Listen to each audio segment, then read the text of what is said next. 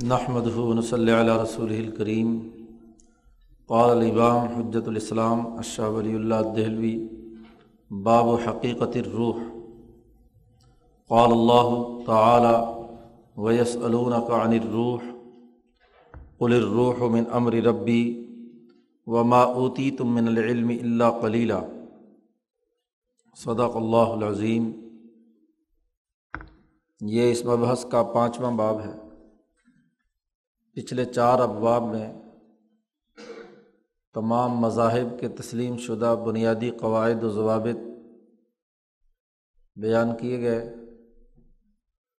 ان مسلمہ قاعدوں کا تعلق کائنات کے بنیادی حقائق سے تھا کہ کائنات اصل میں کیا ہے۔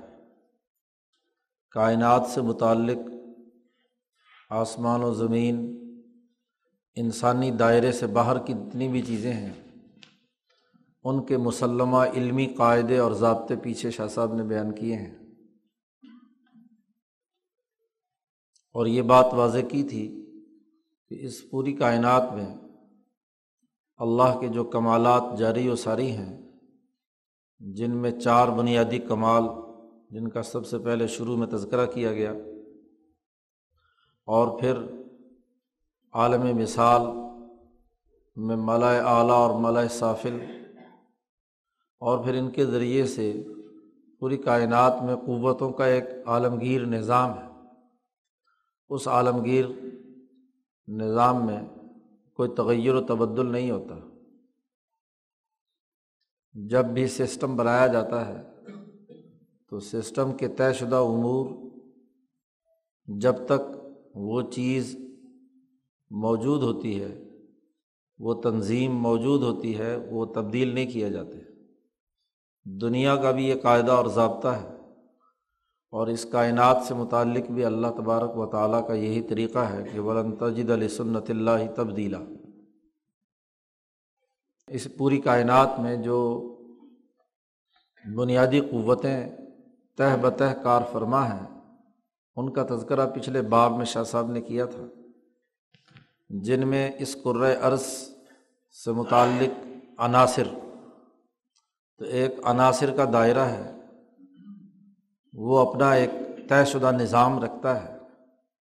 اس طریقۂ کار کے مطابق ہی معدنیات وجود میں آتے ہیں، پھر معدنیات سے نباتات نباتات سے حیوانات، اور پھر انسان تک پہنچنے کا عمل ہے۔ تو انسان پر سب سے پہلی جو قوتیں کار فرما ہوتی ہیں وہ عناصر عرضیہ سے متعلق ہے دوسری بنیادی طبقہ یا قوت بیان کی تھی نوع انسانی کے حوالے سے کہ خود نوع انسانی آدم سے لے کر اب تک اس نوع انسان کے بھی کچھ تقاضے ہیں اور وہ قوتیں بھی انسان پر کار فرما ہوتی ہیں۔ اس سے اوپر کا دائرہ مالا صافل کا، عالم مثال کا تھا۔ جس میں سورج، چاند، ستارے افلاق آسمان، دنیا اور اس سے نیچے کے جتنے بھی، اس کا بھی ایک باقاعدہ طے شدہ نظام ہے۔ اور اس نظام کے مطابق ہر ایک سیارہ یا فرق انسان کے اوپر اثر انداز ہوتا ہے، اس کی ایک قوت ہے اور قوتوں کا ایک نظام۔ اس سے اوپر مالا اعلیٰ کی طاقتیں اور قوتیں ہیں۔ ان کا بھی ایک مربوط نظام ہے۔ اور وہ بھی انسان پر اثر انداز ہوتے ہیں۔ مالا اعلیٰ سے اوپر مالا اعلیٰ کے اجماعات ہیں کہ وہ اجماع جو وہ کرتے ہیں جس کے نتیجے میں شریعت وجود میں آتی ہے۔ تو انسانوں پر شریعت مکتوبہ جو ان کے اوپر فرض کی گئی ہے، اس کے اثرات و نتائج بھی انسان پر مرتب ہوتے ہیں۔ اسی طرح آخری بات یہ فرمائی گئی تھی کہ اللہ تبارک و تعالیٰ جب ان تمام مراحل کو سامنے رکھ کر کوئی قضائے خدا بندی جاری ہوتی ہے قضا یا فیصلہ جاری ہوتا ہے، تو بسا اوقات اس فیصلے کو پر عمل درآمد کے کچھ لوازمات ہوتے ہیں۔ تو وہ لوازمات بھی اثر انداز ہوتے ہیں انسان پر۔ تو یہ تہ بتہ پوری کائنات کا ایک عالمگیر نظام اور اس کی مختلف قوتوں اور ان میں تغیر و تبدل نہ ہونے کی بحث پیچھے مکمل ہو چکی ہے۔ اب انسان کا جو داخلی دائرہ ہے، اس پر گفتگو کی جا رہی ہے۔ قرآن حکیم نے بھی ہمیں دعوت دی ہے کہ وفی انفسکم، اپنے نفسوں کے اندر غور و فکر کرو، تدبر کرو۔ تو آفاق یعنی انسان کے جسم سے یا روح سے باہر کی دنیا کے جو اثرات ہیں اس پر اللہ پاک نے غور و فکر کی دعوت دے کر ان تمام امور کو سمجھایا ہے۔ تو وہ پیچھے مکمل ہو چکا۔ اب ان قاعدوں کا تعلق ہے جو انسان کے نفس یا انسان کی روح یا خود انسان کی ساخت سے متعلق ہے۔ ان میں شاہ صاحب نے وہ پہلو جو ظاہری طور پر یا طبی نقطۂ نظر سے یا عناصر اور نوع انسانی کے تقاضوں سے ہیں، ان پر کوئی تفصیلی بحث نہیں کی۔ کیونکہ شاہ صاحب نے دوسری جگہ پر فرمایا ہے کہ، بلکہ مقدمے میں ہی فرمایا تھا کہ جو انسان پر محققین نے ظاہری طور پر گفتگو کر کے کتابیں اور لٹریچر اس پر موجود ہے، تو اس کو میں یہاں بیان نہیں کروں گا۔ کہ عناصر سے معدنیات کیسے بنتے ہیں، معدنیات سے نباتات نباتات سے انسان کا جسم کیسے بنتا ہے۔ تو اطباء نے حکمہ نے اس پر بڑی گفتگو اور بحثیں کی ہیں۔ میڈیکل سائنسز اسی سے ہاں جی انسانی جسم پر بحث اور گفتگو کرتی ہے۔ اس کا جسمانی ڈھانچہ اور اس پر اثر انداز ہونے والے تمام معدنیات، نباتات، اس کی ایک پوری ہاں جی تاریخ ہے۔ طبیعتی امور جو ہیں وہ بھی فزکس کیمسٹری سے متعلق ہے، تو وہ اس پر بھی شاہ صاحب کہتے ہیں یہاں گفتگو کی ضرورت نہیں ہے۔ نوع انسانی کے جو نوعی تقاضے ہیں، جن کا تعلق صرف حیوانیت یا بہیمیت سے ہے، وہ بھی شاہ صاحب نے یہاں زیر بحث نہیں لائے۔ وہ پہلو جس پر عام طور پر لوگوں کی نظر نہیں گئی، شاہ صاحب ان پہلوؤں کو یہاں زیر بحث لا رہے ہیں، اور دراصل وہی ایک بنیادی قاعدہ اور ضابطہ ہے کہ جس سے آگے پوری بحث کا دار و مدار ہے اور ان میں سب سے اہم ترین مسئلہ روح کا ہے۔ جسم کی ساخت پر اور اس کے ارتقار نشو و نما پر اطبار حکمہ نے بڑی بحثیں کی ہیں اور وہ مسلمات میں سے ہیں کہ کون سی چیز کھاؤ تو جسم پر کیا اثرات مرتب ہوتا ہے سب کے مشاہدے میں خود اپنے اوپر بھی تجربہ ہے ان کا۔ نمک کھاؤ تو کیا ہوتا ہے اور اگر نمک نہ کھاؤ تو کیا ہوتا ہے؟ وغیرہ وغیرہ، مثلاً۔ سب سے اہم ترین جو مسئلہ ہے انسانی زندگی کے حوالے سے وہ اس کی روح کے بارے میں ہے۔ عام طور پر یہ تأثر مذہبی لوگوں میں بھی پایا جاتا ہے۔ اور دوسرے جو مذاہب ہیں، جو مذاہب کو نہیں بھی ماننے والے، ان کے یہاں روح پر بحث اور گفتگو نہیں ہوتی یا یہ سمجھا جاتا ہے کہ روح کی حقیقت انسان اس کا ادراک نہیں کر سکتا۔ اور اس کے لیے بطور استدلال کے قرآن حکیم کی آیت جو یہاں شاہ صاحب نے بھی بیان کی ہے، اس کو پیش کیا جاتا ہے کہ یس علون کا عن روح یہ لوگ آپ سے سوال کرتے ہیں محمد صلی اللہ علیہ وسلم روح کے بارے میں۔ تو ان سے کہہ دیجیے کہہ دیجیے کہ الروح من امر ربی، کہ روح میرے رب کا امر ہے۔ وما اوتی تم من العلم اللہ کلیلہ اور تم انسانوں کو اس کا علم نہیں دیا گیا۔ بہت ہی تھوڑا، معمولی سا۔ وہی ظاہری طور پر ہم دیکھ لیتے ہیں کہ روح کے نتیجے میں انسانی جسم میں یہ یہ اثرات مرتب ہوتے ہیں۔ تو عام جمہور اس آیت سے یہی استدلال کرتے ہیں کہ روح کی حقیقت کوئی انسان حاصل نہیں کر سکتا یا اس کو معلوم نہیں ہو سکتی۔ لیکن شاہ صاحب نے یہاں اس بات کو واضح کیا ہے کہ یہ آیت مبارکہ یہ قطعی طور پر نہیں بیان کر رہی کہ روح کی حقیقت دنیا میں کوئی انسان جان ہی نہیں سکتا۔ اس استدلال کی ایک بنیاد تو یہ بھی ہے کہ قرآن حکیم ہی کی ایک اور قرأت جو حضرت عبداللہ ابن مسعود رضی اللہ تعالیٰ عنہ سے امام آمش نے بیان کی ہے قرأت ہے ان کی۔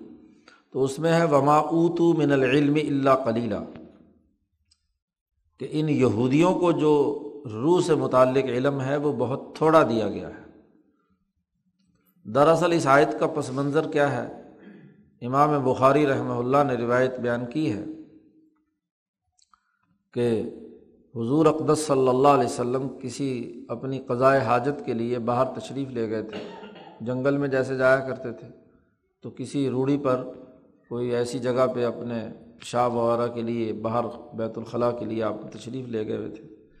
تو وہاں فارغ ہو کر ابھی کھڑے ہوئے تھے تو یہودیوں کا ایک تین چار یہودی عالم جو ہیں وہ قریب سے گزر رہے تھے۔ اور وہ آپس میں پہلے تو خسر خسر کرتے رہے۔ پھر ہاں جی کہ کیا کرنا ہے؟ ایک کہتا ہے کہ حضور صلی اللہ علیہ وسلم سے روح کے بارے میں سوال کرو۔ دوسرا کہتا ہے کہ نہیں، اگر انہوں نے کوئی ایسا جواب دے دیا جو ہمیں پسند نہیں ہوگا تو پھر ہماری بےزتی ہوگی، لہٰذا سوال نہیں کرنا چاہیے۔ اسی گو میں تھے، لیکن ان کی آپس کی رائے یہی بنی کہ حضور سے سوال کیا جائے۔ تو نبی اکرم صلی اللہ علیہ وسلم سے انہوں نے یہودیوں نے سوال کیا۔ جیسے انہوں نے سوال کیا تو آپ صلی اللہ علیہ وسلم پر وہی کے نزول کی کیفیت تاری ہوئی، آپ خاموش ہو گئے۔ جب وہی آتی تھی تو آپ صلی اللہ علیہ وسلم کا رابطہ گرد و پیش سے منقطع ہو جاتا تھا۔ تو وہ ان کو جو صحابی وہاں موجود تھے، انہوں نے کہا کہ حضور پر وہی آ رہی ہے، اس لیے۔ ہاں جی بلکہ یہ عبداللہ ابن مسعود غالباً رضی اللہ تعالیٰ عنہ وہاں موجود تھے۔ تو وہ انہوں نے کہا کہ حضور پر وہی آ رہی ہے۔ اب مکمل ہو گئی تو پھر یہ آیت مبارکہ نازل ہوئی۔ کہ یس علون کا روح کہ یہ یہودی آپ سے روح کے بارے میں سوال کرتے ہیں، تو ان سے کہہ دیجیے کہ روح جو ہے یہ امر رب ہے، میرے رب کا امر۔ ہے اور وما اوتی تم اگر یہ کراط بھی رہے تو تم سے مراد اس وقت وہی یہودی ہے کہ تم اس کا علم نہیں رکھتے۔ اور اگر عبداللہ ابن مسعود رضی اللہ تعالیٰ عنہ کی قرآت کو پیش نظر رکھا جائے تو او تو غائب کا سگا ہے کہ یہ لوگ یہودی یہ اس کا علم نہیں رکھتے۔ تو شاہ صاحب نے پہلی بات تو یہ کہی کہ یہ آیت مبارکہ کا اس آیت مبارکہ کا تعلق مسلمانوں سے نہیں ہے۔ اس کا تعلق یہودیوں سے ہے۔ شاہ صاحب نے عبداللہ ابن مسعود رضی اللہ تعالیٰ عنہ کی اس کراط کو سامنے رکھ کر کہا یو علم من ہونا لکھا ان الخطاب للہود السائلین عن الروح۔ جن یہودیوں نے روح کے بارے میں سوال کیا تھا، تو یہاں خطاب ان سے ہے کہ تم اس کا علم نہیں رکھتے۔ دوسری بات یہ بات واضح کی کہ بالفرض اگر اس کا خطاب عام بھی ہو، جیسے جمہور کہتے ہیں کہ تمام انسان جو ہے وہ روح کی حقیقت نہیں جانتے۔ تو شاہ صاحب نے کہا کہ یہ آیت اس بات پر قطعی طور پر دلالت نہیں کرتی کہ امت محمدیہ صلی اللہ علیہ وسلم میں سے کوئی انسان بھی روح کی حقیقت نہیں جان سکتا۔ نس اس کو کہتے ہیں کہ جس کسی مقصد کے لیے وہ کلام چلایا گیا ہو۔ پورا کا پورا سیاق و سباق اس آیت مبارکہ کا یہ قطعی طور پر اس مقصد کے لیے نہیں چلایا گیا یا بیان نہیں کیا گیا کہ اس سے مراد یہ ہے کہ روح کا علم کوئی نہیں رکھتا۔ تو یہ آیت اس پر نس نہیں ہے یعنی دو ٹوک اور قطعی نہیں ہے کہ امت مرحومہ یعنی امت محمدیہ صلی اللہ علیہ وسلم میں سے کوئی آدمی بھی روح کی حقیقت نہیں جان سکتا۔ شاہ صاحب کہتے کما یوزن جیسا کہ گمان کر لیا گیا ہے۔ عمومی خیال عام علماء کا بھی اور عام مذہبی ذہن کا بھی خیال یہ ہے کہ امت مرحومہ میں سے کوئی آدمی بھی اس کی حقیقت نہیں جان سکتا۔ اس لیے عام مفسرین اس کو متشابہات میں شمار کرتے ہیں۔ جیسے وہ الفلام میم وغیرہ جو حروف مقطعات ہیں وہ ان کو متشابہات میں شمار کرتے ہیں۔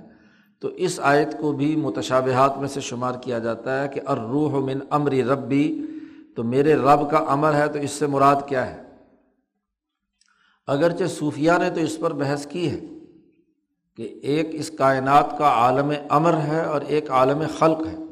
اللہ الخلق ول امر قرآن حکیم نے دوسری جگہ پر کہا کہ اللہ ہی کے قبضۂ قدرت میں ہے، اس کا عالم خلق بھی اور عالم امر بھی۔ دو کائنات کے پہلو ہیں۔ ایک عالم خلق ہے، مخلوقات کا دائرہ ہے ابدا کے بعد سے مخلوقات کا ایک سلسلہ ہے۔ اور ایک عالم امر ہے۔ تو یہ روح جو ہے عالم امر سے آئی ہے۔ تو یہ متشابہات میں سے ہے، ہم اس کی حقیقت نہیں جانتے۔ بس اللہ نے کہہ دیا، اتنی بات ہمیں معلوم ہے کہ یہ امر رب ہے۔ باقی اس کی حقیقت کیا ہے، یہ ہمارے علم میں نہیں ہے۔ ایک بات تو عشا صاحب نے یہ واضح کی اور دوسری یہ بات بھی واضح کی کہ اگر کسی مسئلے پر سے شریعت خاموش ہے، قانون اس پر گفتگو نہیں کرتا، زیر بحث نہیں لا رہا، تو اس کا یہ قطعی مطلب نہیں ہے کہ اس چیز کے بارے میں دنیا میں کوئی انسان بھی اس کی معرفت یا اس کی حقیقت معلوم نہیں کر سکتا۔ اس کے لیے ممکن ہی نہیں ہے۔ شاہ صاحب کہتے ہیں لئی سا کلو ما ساکت انہ شرع ہر وہ بات کہ جس کے بارے میں شریعت خاموش ہے یعنی نس نہیں آئی، تو لا یمکن معرفت ہو البتہ تھا کہ اس کی معرفت قطعی طور پر کسی بھی پہلو سے ہاں جی ممکن نہیں ہے۔ یہ بات بھی کوئی لازمی نہیں ہے۔ کیوں؟ ہوتا یہ ہے کہ بسا اوقات قانون کسی بات سے خاموش ہوتا ہے اس وجہ سے کہ اس مسئلے کی معرفت عام انسانوں کے دائرۂ عقل سے بلندر ہوتی ہے۔ وہ انتہا دقیق اور باریک مسئلہ ہوتا ہے کہ اس کی عام انسان کو براہ راست اپنی عملی زندگی میں ضرورت نہیں ہوتی اور اس لیے اس کو جمہور انسانوں کے سامنے رکھنا کوئی ضروری اور لازمی نہیں ہوتا۔ اجل انّہ معرفت الدقیقت اس لیے کہ اس کی معرفت جو ہے وہ بڑی دقیق اور گہری ہے۔ لا یسل تعطیہ وہ اس بات کی صلاحیت نہیں رکھتا کہ اس مسئلے پر کوئی جمہور امت کے سامنے ایک عملی شکل کی صورت میں بیان کیا جائے۔ وہ ان ام کانا لباس ہم لیکن انسانوں میں سے جو اعلیٰ درجے کے انسان ہیں، ذہین ترین ہیں۔ جی دقیقہ شناس شاہ صاحب نے وہاں تفہیمات الہیہ میں جو جملہ استعمال کیا ہے، دقیقہ شناس حکیم۔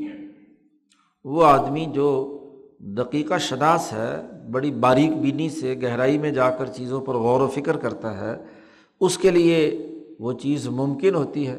اور وہ چونکہ انگلیوں پر گنے جا سکتے ہیں افراد اس کے لیے ایک عمومی قاعدے اور ضابطے کے اندر اس کو بیان کرنا ممکن، ضروری نہیں تو شریعت بہت سے مسئلوں سے خاموش ہے۔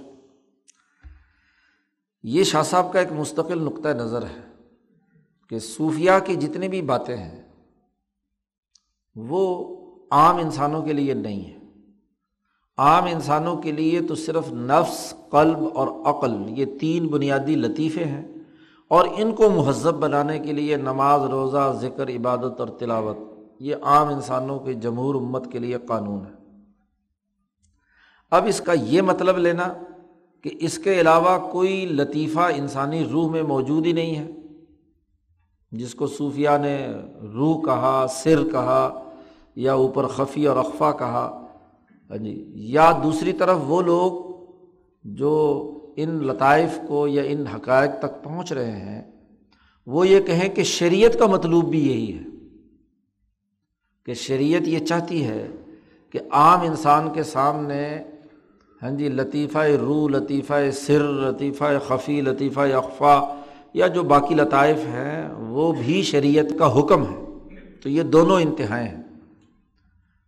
کیونکہ جو بہت ہی گہری بات ہوتی ہے، وہ عام انسانوں کے لیے نہیں ہے اور نہ ہی کسی شریعت یا قانون میں وہ کرنا لازمی ہے۔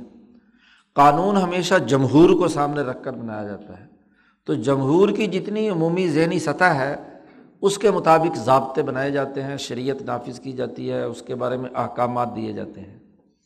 گہری باتیں کسی قانون اور قاعدے اور ضابطے میں عام طور پر نہیں بیان کی جاتی، جو اس سے متعلق علم حاصل کرنے والے لوگ ہیں، یا ایک مخصوص دائرہ ہے، وہاں زیر بحث آتی ہیں، وہاں اس کا اپنا ایک طریقہ کار ہے، وہ ایک علم رکھتا ہے۔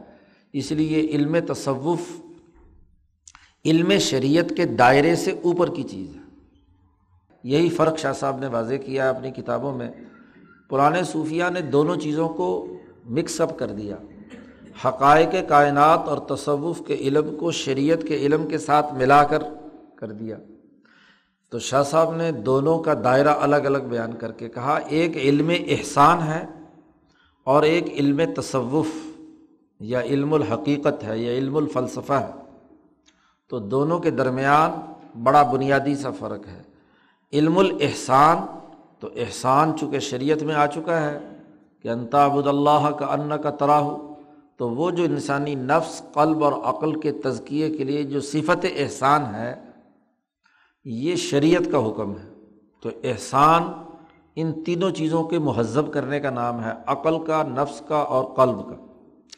اور باقی اگلے جو لطائف ہیں، اس کا تعلق حقائق سے ہے، روح کے حقائق سے ہے۔ وہ علم الحقیقت ہے یا علم تصوف ہے۔ وہ جو اہل ہیں اس کے، ان کے لیے ان کے قاعدوں اور ضابطوں کو سیکھنا اور سکھانا اور کرنا اور کرانا اور اس سے متعلق اگر کوئی علم کسی فرد پر آ جائے تو اس پر پابندی ہے کہ وہ عام انسان کے سامنے اسے بیان نہیں کر سکتا۔ کیونکہ اعلیٰ فورم کی کوئی بھی بات، نچلے فورم پر بات بیان نہیں کی جا سکتی۔ ڈسپلن کو توڑنا ہے، خلاف ورزی کرنا ہے، کیونکہ وہ عام لوگوں کی سمجھ میں نہیں آ سکتی۔ جن لوگوں نے یہ کام کیا انہیں کے لیے یہ مصیبتیں بھی آئیں۔ منصور نے جیسے ہاں جی کچھ حقائق جو معلوم ہوئے تو عام انسانوں کے سامنے بیان کیے تو اس کے نتیجے میں کیا پھانسی چڑھ گئے؟ جنید نے بڑا سمجھایا، جنید بغدادی نے کہ بھائی یہ باتیں چھوڑ دو۔ جو حقائق سے متعلق چیزیں ہیں، ان کو یہاں زیر بحث بتلاؤ شریعت سے متعلق بات بیان کرو۔ تو جو اب منصور بھی غلط نہیں ہے، لیکن اس کی غلطی کیا ہے کہ اس کو عام پبلک کے سامنے بیان کرنا۔ یہ غلطی ہے اور اس غلطی کی سزا اس کو ملی۔ تو بہرحال بات یہ ہے کہ شریعت اگر کسی چیز سے خاموش ہے تو اس کا یہ مطلب بھی نہیں ہے کہ کوئی آدمی بھی اس کو نہیں جانتا۔ اگرچہ وین ام کا نا لباس بعض لوگوں کے لیے ممکن ہے۔ تو پہلے تو شاہ صاحب نے اس آیت کا حقیقی مطلب بیان کر دیا جو ایک مغالطہ لوگوں کے ذہنوں میں تھا کہ روح کی حقیقت دنیا میں کوئی انسان نہیں جان سکتا۔ اس کے بعد شاہ صاحب نے ایک علمی مسلمہ بیان کیا ہے۔ شروع میں عرض کیا گیا تھا کہ جب بھی شاہ صاحب کوئی علمی مسلمہ یا قاعدہ بیان کرتے ہیں تو والم سے اسے شروع کرتے ہیں۔ تو یہاں سے شاہ صاحب نے والم کے ذریعے سے روح کی حقیقت بیان کی ہے۔ اور روح کی حقیقت کو بیان کرنے کے لیے بہت سادہ اور بہت ہی آسان طریقۂ کار اختیار کیا ہے۔ کہ جس آدمی کی جتنی ذہنی سطح ہو، اس سطح کے مطابق وہ روح کے جس پہلو تک سمجھ پائے، اسی کو اپنے پیش نظر رکھ کر کیا ہے؟ اگلی بات کی جا سکتی ہے۔ شاہ صاحب کہتے ہیں وہ عالم جاننا چاہیے کہ انر روح اول ما انہا مبدا الحیات فی الحیوان۔ سب سے پہلے جو اس کا ادراک کیا جاتا ہے اس کی حقیقت کے حوالے سے۔ وہ عام انسان کے سامنے ہے کہ جب ہم انسان کی جسم کے مقابلے پر روح کا لفظ استعمال کرتے ہیں، تو ہم سب جانتے ہیں کہ یہ روح کسی حیوان کے اندر حیات یعنی زندگی کا مبدا یا بنیاد بنتی ہے۔ ہم یہ سمجھتے ہیں کہ انّ یقون حین بنفخر روح فی انسان کے اندر جب روح پھونک دی جائے کسی جانور کے اندر روح پھونک دی جائے تو وہ زندہ ہوتا ہے اور جب یہی روح نکل جائے تو انسان مردہ ہو جاتا ہے۔ تو یہ پہلا ادراک ہے انسان کی روح کے بارے میں اور اس پر تمام دنیا کے انسان متفق ہیں کہ روح کی حقیقت ان کے نزدیک صرف یہی ہے کہ جب یہ کسی جسم میں آتی ہے تو اس میں زندگی کے آثار از خود حرکت کرنے احساسات کا ادراک کرنے وغیرہ وغیرہ کے امور اس کے اندر آ جاتے ہیں۔ اور یہ جب روح نکل جاتی ہے کسی بھی جاندار سے، تو وہ چیز مردہ قرار پاتی ہے، اس کی نشو و نما اور ارتقا سب کچھ رک جاتا ہے۔ یہ تو روح کے سمجھ کا ایک عمومی انداز اور پہلو ہے، پہلا درجہ ہے۔ اس کے بعد شاہ صاحب نے کہا سم ازا ام عینا فتم ینجلی ان فل بدنی بخار الطیفن متولدن فلقلب من خلاصت الاخلاط اگر اسی روح پر یہ جو ظاہر جس کو ہم کہہ رہے ہیں کہ جس کے نتیجے میں اس شے میں حیات کے آثار، زندگی کے آثار پیدا ہو جاتے ہیں، اس پر اگر غور و فکر کیا جائے اور گہرائی میں جا کر غور و فکر کیا جائے، تو یہ بات ہمارے سامنے منکشف ہوتی ہے۔ کہ انسانی بدن میں ایک بہت ہی لطیف بخار ہے، بہت ہی لطیف گیس ہے۔ بخار عربی میں گیسز کو کہتے ہیں۔ یہ بخار وہ نہیں ہے جو وہ انسانی جسم کو لاحق ہوتا ہے۔ تو بخار سے مراد یہاں وہ ہاں جی گیس ہے یا ہاں جی ہوا ہے۔ متولدن فلقل وہ دل میں پیدا ہوتا ہے۔ اور پیدا ہوتا ہے من خلاصت الاخلاط انسان کی جو اخلاط ہیں، ان سے پیدا ہوتا ہے۔ خلط کی جمع اخلاط اور یہ پہلے گفتگو ہو چکی کہ چار اخلاط اطبا نے۔ چونکہ یہ تعریف جو آگے بیان ہو رہی ہے روح کی، یہ وہ ہے جو حکمہ نے یا اطبا نے یا ڈاکٹروں نے کی ہے کہ انسانی روح کیا چیز ہے۔ انسان کے اندر چار خلطیں اس زمانے کے اطبا اور حکمہ نے بیان کی تھیں ہاں جی سودا سفرا خون اور بلغم۔ چار چونکہ بنیادی عناصر سے بات شروع ہوئی تھی۔ آگ، پانی، مٹی، ہوا۔ اور وہی جب معدنیات اور نباتات اور پھر حیوانات سے ہوتے ہوئے انسان تک پہنچے، تو ان تمام کے چاروں کے نتیجے میں چار خلطیں وجود میں آئیں۔ کیونکہ جو عناصر موجود ہوں گے انہیں عناصر سے کیا ہے؟ تو اگر قدیم اطبا نے غور و فکر کے لیے جو بنیاد بنائی تھی، وہ چار اخلاق تھے۔ اور آج ہم نے جدید سائنس میں ان عناصر سے پیچھے، چار عناصر سے پہلے ہم نے کوئی ایک سو نو کے قریب ایلیمنٹس دریافت کر لیے۔ جی وہ آکسیجن اور ہائیڈروجن اور فلاں اور فلاں فلاں۔ یہ جتنے بھی ہاں جی عناصر یا ایلیمنٹس ہم نے دریافت کر لیے ہیں، تو وہ جب بھی انسانی غذا کی صورت میں، انسانی جسم میں جاتے ہیں، تو ان سے جو توانائی پیدا ہوتی ہے۔ یہاں یہ بحث فضول ہے کہ چونکہ اخلاق کا نظریہ آج کی میڈیکل سائنسز نے رد کر دیا ہے کہ جی یہ چار جو ہے نا اخلاط ہوتے ہی نہیں ہیں، سودا، سفرا، خون، بلغم۔ تو اس لیے جو ہے نا یہ بات کہنا کہ اس سے وہ روح پیدا ہوئی۔ بھائی، یہ تو بحث کے مختلف دائرے ہیں۔ اس وقت انہوں نے چار عناصر کو فرض کر کے، مولانا سدھی نے بڑی اچھی تطویق دی ہے کہ اس وقت کے اطباء یا حکمہ نے اس کو چار عناصر سے، ان کے نزدیک آگ، پانی، مٹی، ہوا ناقابل تقسیم اکائیاں تھیں۔ اس لیے انہوں نے ان کو عنصر قرار دے دیا۔ آج آپ نے پانی کی حقیقت معلوم کی تو پتہ چلا کہ وہ ایک عنصر نہیں ہے۔ بلکہ وہ خود ایک مرکب ہے دو بنیادی عناصر سے، آکسیجن اور ہائیڈروجن سے۔ تو یہ تو آج آپ نے معلوم کیا، لیکن ان کا ایک مرحلہ کمبینیشن کا پانی کی صورت میں تو ہے۔ آگ کی شکل میں ہے، مٹی کی شکل میں ہے، ہوا کی صورت میں ہے۔ تو چاہے آپ چار عناصر مانو اور اس کی بنیاد پر چار خلتے مانو۔ اور اگر آپ خلطوں کو نہیں بھی مانتے، تو یہ جو بنیادی عناصر ہیں ایلیمنٹس ہیں، یہ انسانی جسم میں گئے اور یہ جب غذا کے ذریعے سے انسان نے انہیں ہضم کیا اور اس کے نتیجے میں توانائی اس کی روح کے اندر آئی، تو یہ توانائی جو وائٹل فورس جس کو کہتے ہیں ڈاکٹر لوگ، تو وائٹل فورس تو آئی نا، یہ قوت مدبرہ بدن اس کو کہہ لیں آپ، نسمہ کہہ لیں اس کو وائٹل فورس کہہ لیں، کچھ بھی کہیں، وہ جسمانی توانائی جو غذا کے ذریعے سے انسان کے اندر آتی ہے۔ اس لیے انسان اگر غذا نہ کھائے تو وہ توانائی پیدا نہیں ہوتی۔ اور بتدریج غذا نہ کھانے کے نتیجے میں انسان کی وہ روح یعنی توانائی فنا ہوتی ہے تو انسان مر جاتا ہے۔ تو یہاں یہ الفاظ کے چکر میں نہیں پڑھنا چاہیے، حقیقت کی طرف غور و فکر کرنا چاہیے کہ چاہے وہ اخلاط یعنی سودا سفرا بلغم اور ہاں جی خون ہو یا جو بھی ترتیب آج آپ نے بنائی ہے کہ غذا کے ہضم کرنے کے نتیجے میں ہاں جی جو توانائی پیدا ہوتی ہے۔ تو بدن انسانی میں ایک لطیف بخار ہے، جس کو روح حیوانی کہا جاتا ہے ہاں جی کچھ لوگوں کے نزدیک یعنی فلاسفہ کے یہاں اور اطباء جو ہیں، وہ اس کو قوت مدبرۂ بدن کہتے ہیں۔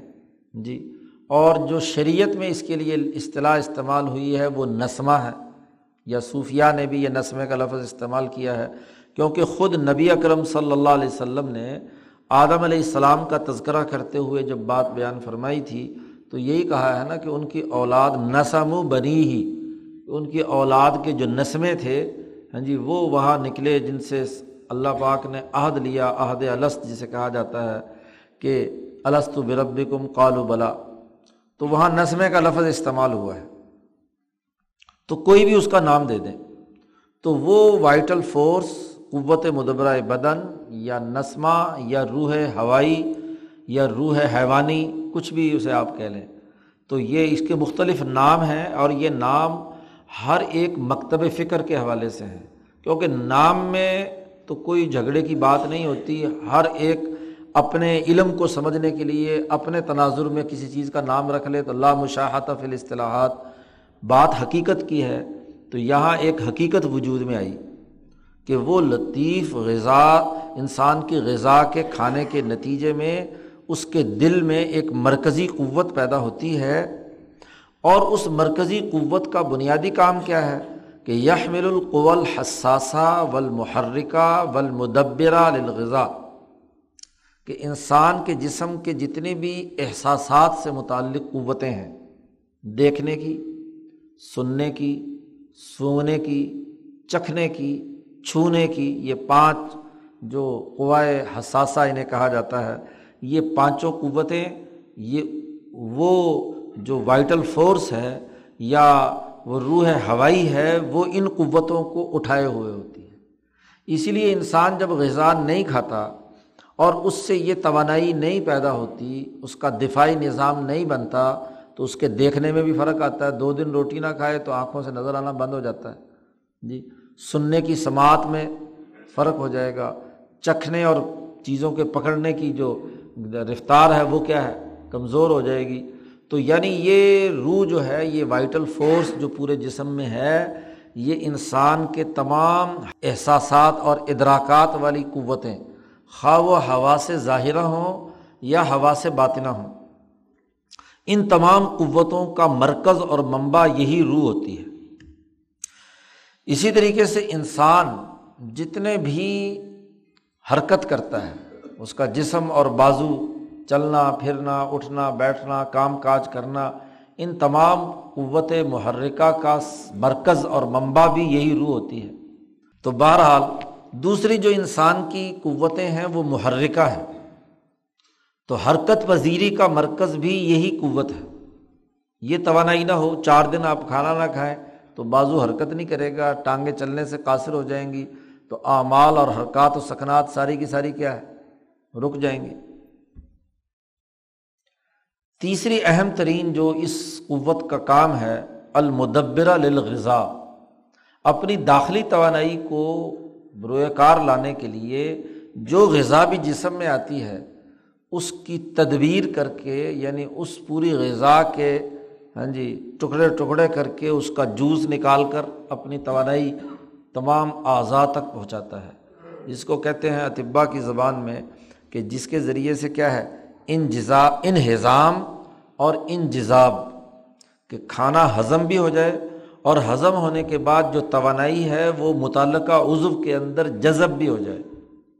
تو جس کا انہضام غلط ہے، صحیح طور پر غذا ہضم نہیں ہو رہی، جیسی کھائی ویسی نکل گئی، تو اس کے اندر توانائی بھی نہیں ہوتی۔ ہاں جی اور اگر کھائی اور ہضم ہو گئی اور جذب نہیں ہو رہی، تو تب بھی خرابی کی بات ہے۔ تو ان جذاب اور ان ہضام ہاں جی یہ دو چیزیں اس کے بغیر نہیں ہو سکتا۔ تو داخلی توانائی کے لیے غذاؤں کو اپنی متعلقہ اعضاء تک پہنچانے کا عمل کہ جہاں جہاں سے بھی پرانے اور فرسودہ سیلز ٹوٹ کر بکھر رہے ہیں، ان کی جگہ پر کیا نئے سیلز بنا کر ان کو برقرار رکھنا، ان کی توانائی کو۔ یہ بھی اسی کا کام ہے۔ شاہ صاحب کہتے ہیں، یجری فی حکم طب طب کا مرکز اور بحث کا مرکز اور منبع یہی ہوتی ہے۔ یہی روح ہاں جی طب اس پر بحث کرتی ہے کہ یہ روح اچھی ہے یا بری ہے۔ وہ وہ غذائیں تجویز کرتی ہے، وہ وہ چیزیں اس کو کھانے پینے کے لیے ادویات تجویز کرتی ہے جس سے اس کا دفاعی نظام، اس کی یہ روح طاقتور بنے، بہتر بنے، تاکہ باقی سسٹم چلتا رہے۔ جب وہ بیماری کی بات کرتا ہے تو یہی روح بیمار ہے۔ اور جب وہ صحت کی بات کرتی ہے، طب تو تب بھی اسی پر بحث کرتی ہے۔ تو یہ طب ہی پوری میڈیکل سائنسز کا دار و مدار اس روح پر ہے۔ یہ دوسرا درجہ ہے، گویا کہ روح اب شاہ صاحب کہتے ہیں، ذرا آگے بڑھیے۔ و تکشف تجربہ ان لکل من احوال حاضل بخار من رقتی ہی و غلظ ہی و صفائی و قدرتی ہی اثراً خاصن فلقوا ولافعیل المم بجسا من تلک القوا۔ تجربے نے اس بات کو ہمارے سامنے بڑا منکشف کر دیا ہے، کھول کر بیان کر دیا ہے کہ یہ جو انسان کی وائٹل فورس ہے یا روح ہوائی ہے، اس بخار یا اس گیس کی، اس وائٹل فورس کا لطیف ہونا یا غلیظ ہونا بھاری بن رہی ہے۔ تو یعنی اس کے نتیجے میں غلزت کے نتیجے میں مثلاً بلڈ پریشر پیدا ہوتا ہے، شوگر بنتی ہے، فلاں فلاں فلاں فلاں فلاں۔ اور اگر رقت ہے، لطافت ہے اس کے اندر، تو انسان اپنے آپ کو ہلکا پھلکا محسوس کرتا ہے، ایک نارمل انسان ہوتا ہے۔ یہی روح اگر صاف ستھری ہے یا مٹھیالی ہے، تو اس کا بڑا اثر پڑتا ہے انسان کی قوتوں پر، کارکردگی پر۔ اس کی قوتوں پر بھی اور اس کے تمام افعال پر بھی۔ وہ تمام افعال جو ان قوتوں کے ساتھ وابستہ ہے آنکھ کا کام ہے دیکھنا، تو اس کا تعلق دیکھنے کی قوت کے ساتھ ہے۔ اور دیکھنے کی یہ قوت جڑی ہوئی ہے اس وائٹل فورس کے ساتھ۔ جی ایسے ہی سننے کی قوت، ایسے ہی ہاتھ کے حرکت کی، جسم کی اعضاء کی۔ تو تجربے نے یہ بات بتلائی کہ یہ روح اگر صاف شفاف، اچھی اور عمدہ ہو، تو یہ باقی چیزیں کیا ہیں؟ ان کی قوتیں درست ہوں گی۔ اور اگر یہ اس کے اندر غلزت ہو، اس کے اندر ہاں جی کمزوری یا خرابی ہو، یا اس کے اندر فساد واقع ہوا ہوا ہو، تو ساری قوتوں کے اندر فساد ہوتا ہے۔ اس لیے اطبا کے یہاں کہ وہ جو بلڈ پریشر پیدا کرنے والی غذائیں ہیں، ان کا تعین کیا گیا کہ جی بڑے کا گوشت ہے اور فلاں ہے فلاں ہے، یہ کیا ہے؟ خون کو گاڑھا کرتا ہے۔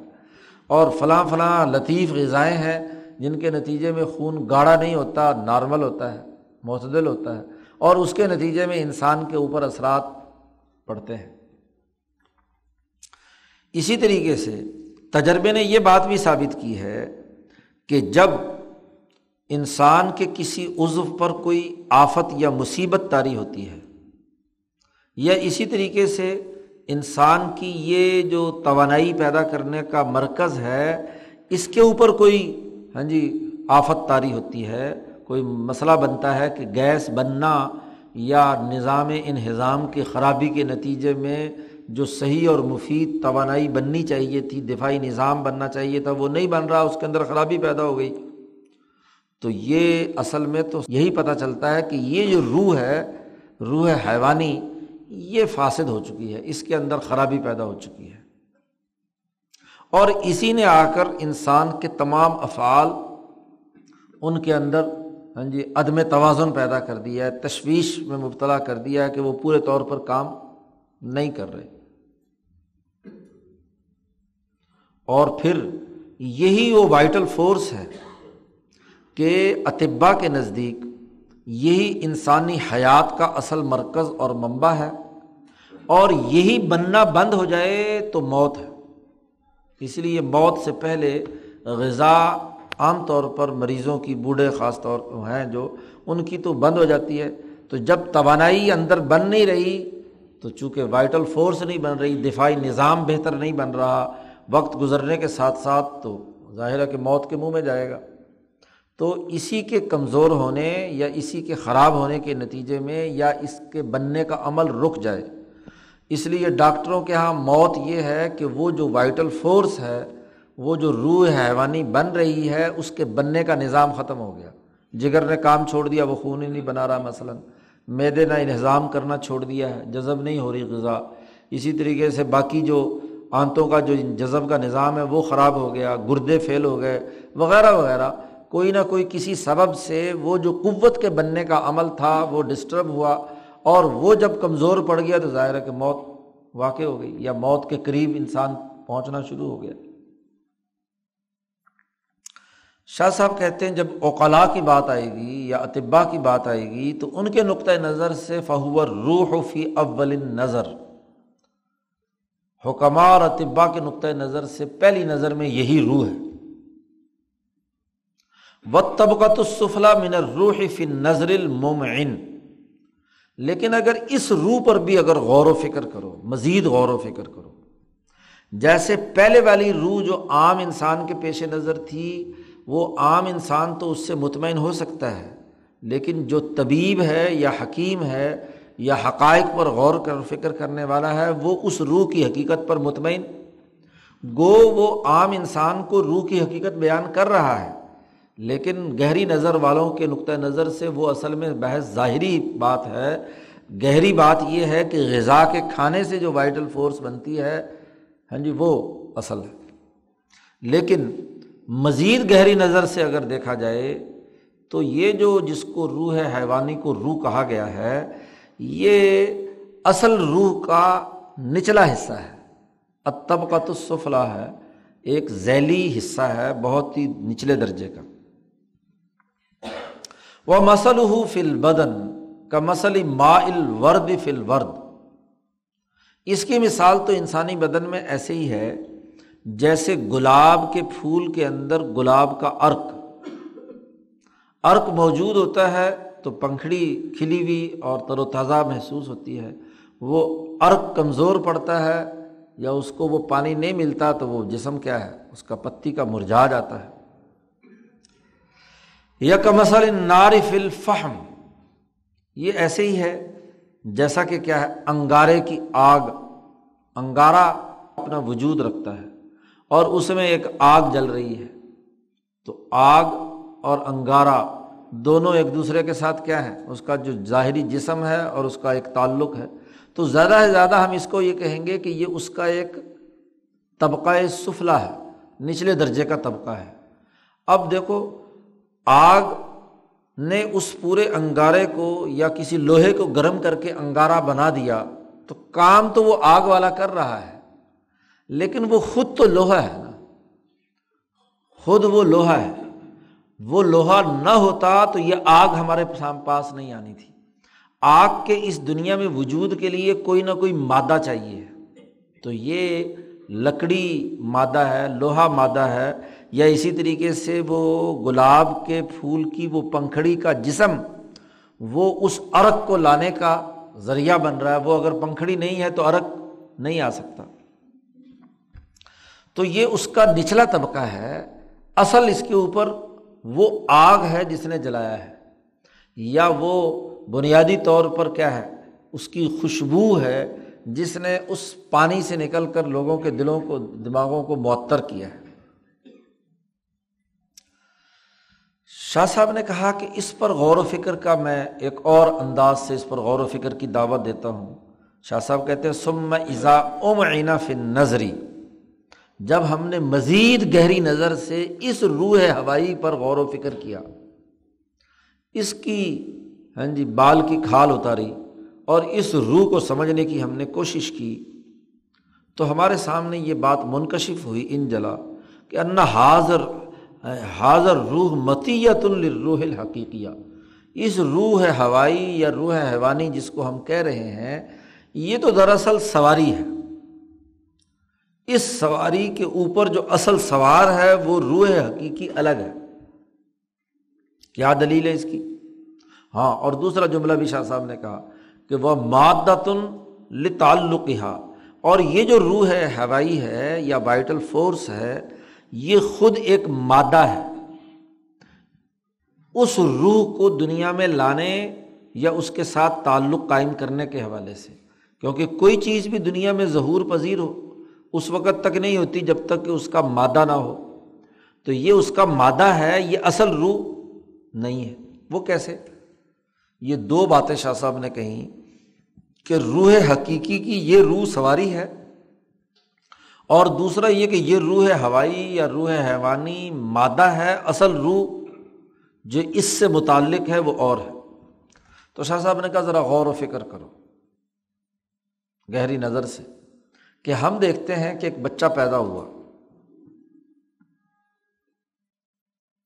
ماں کے پیٹ سے باہر نکلا تو وہ بہت ہی کیا تھا، ایک چھوٹے سے معمولی سے حجم کا تھا۔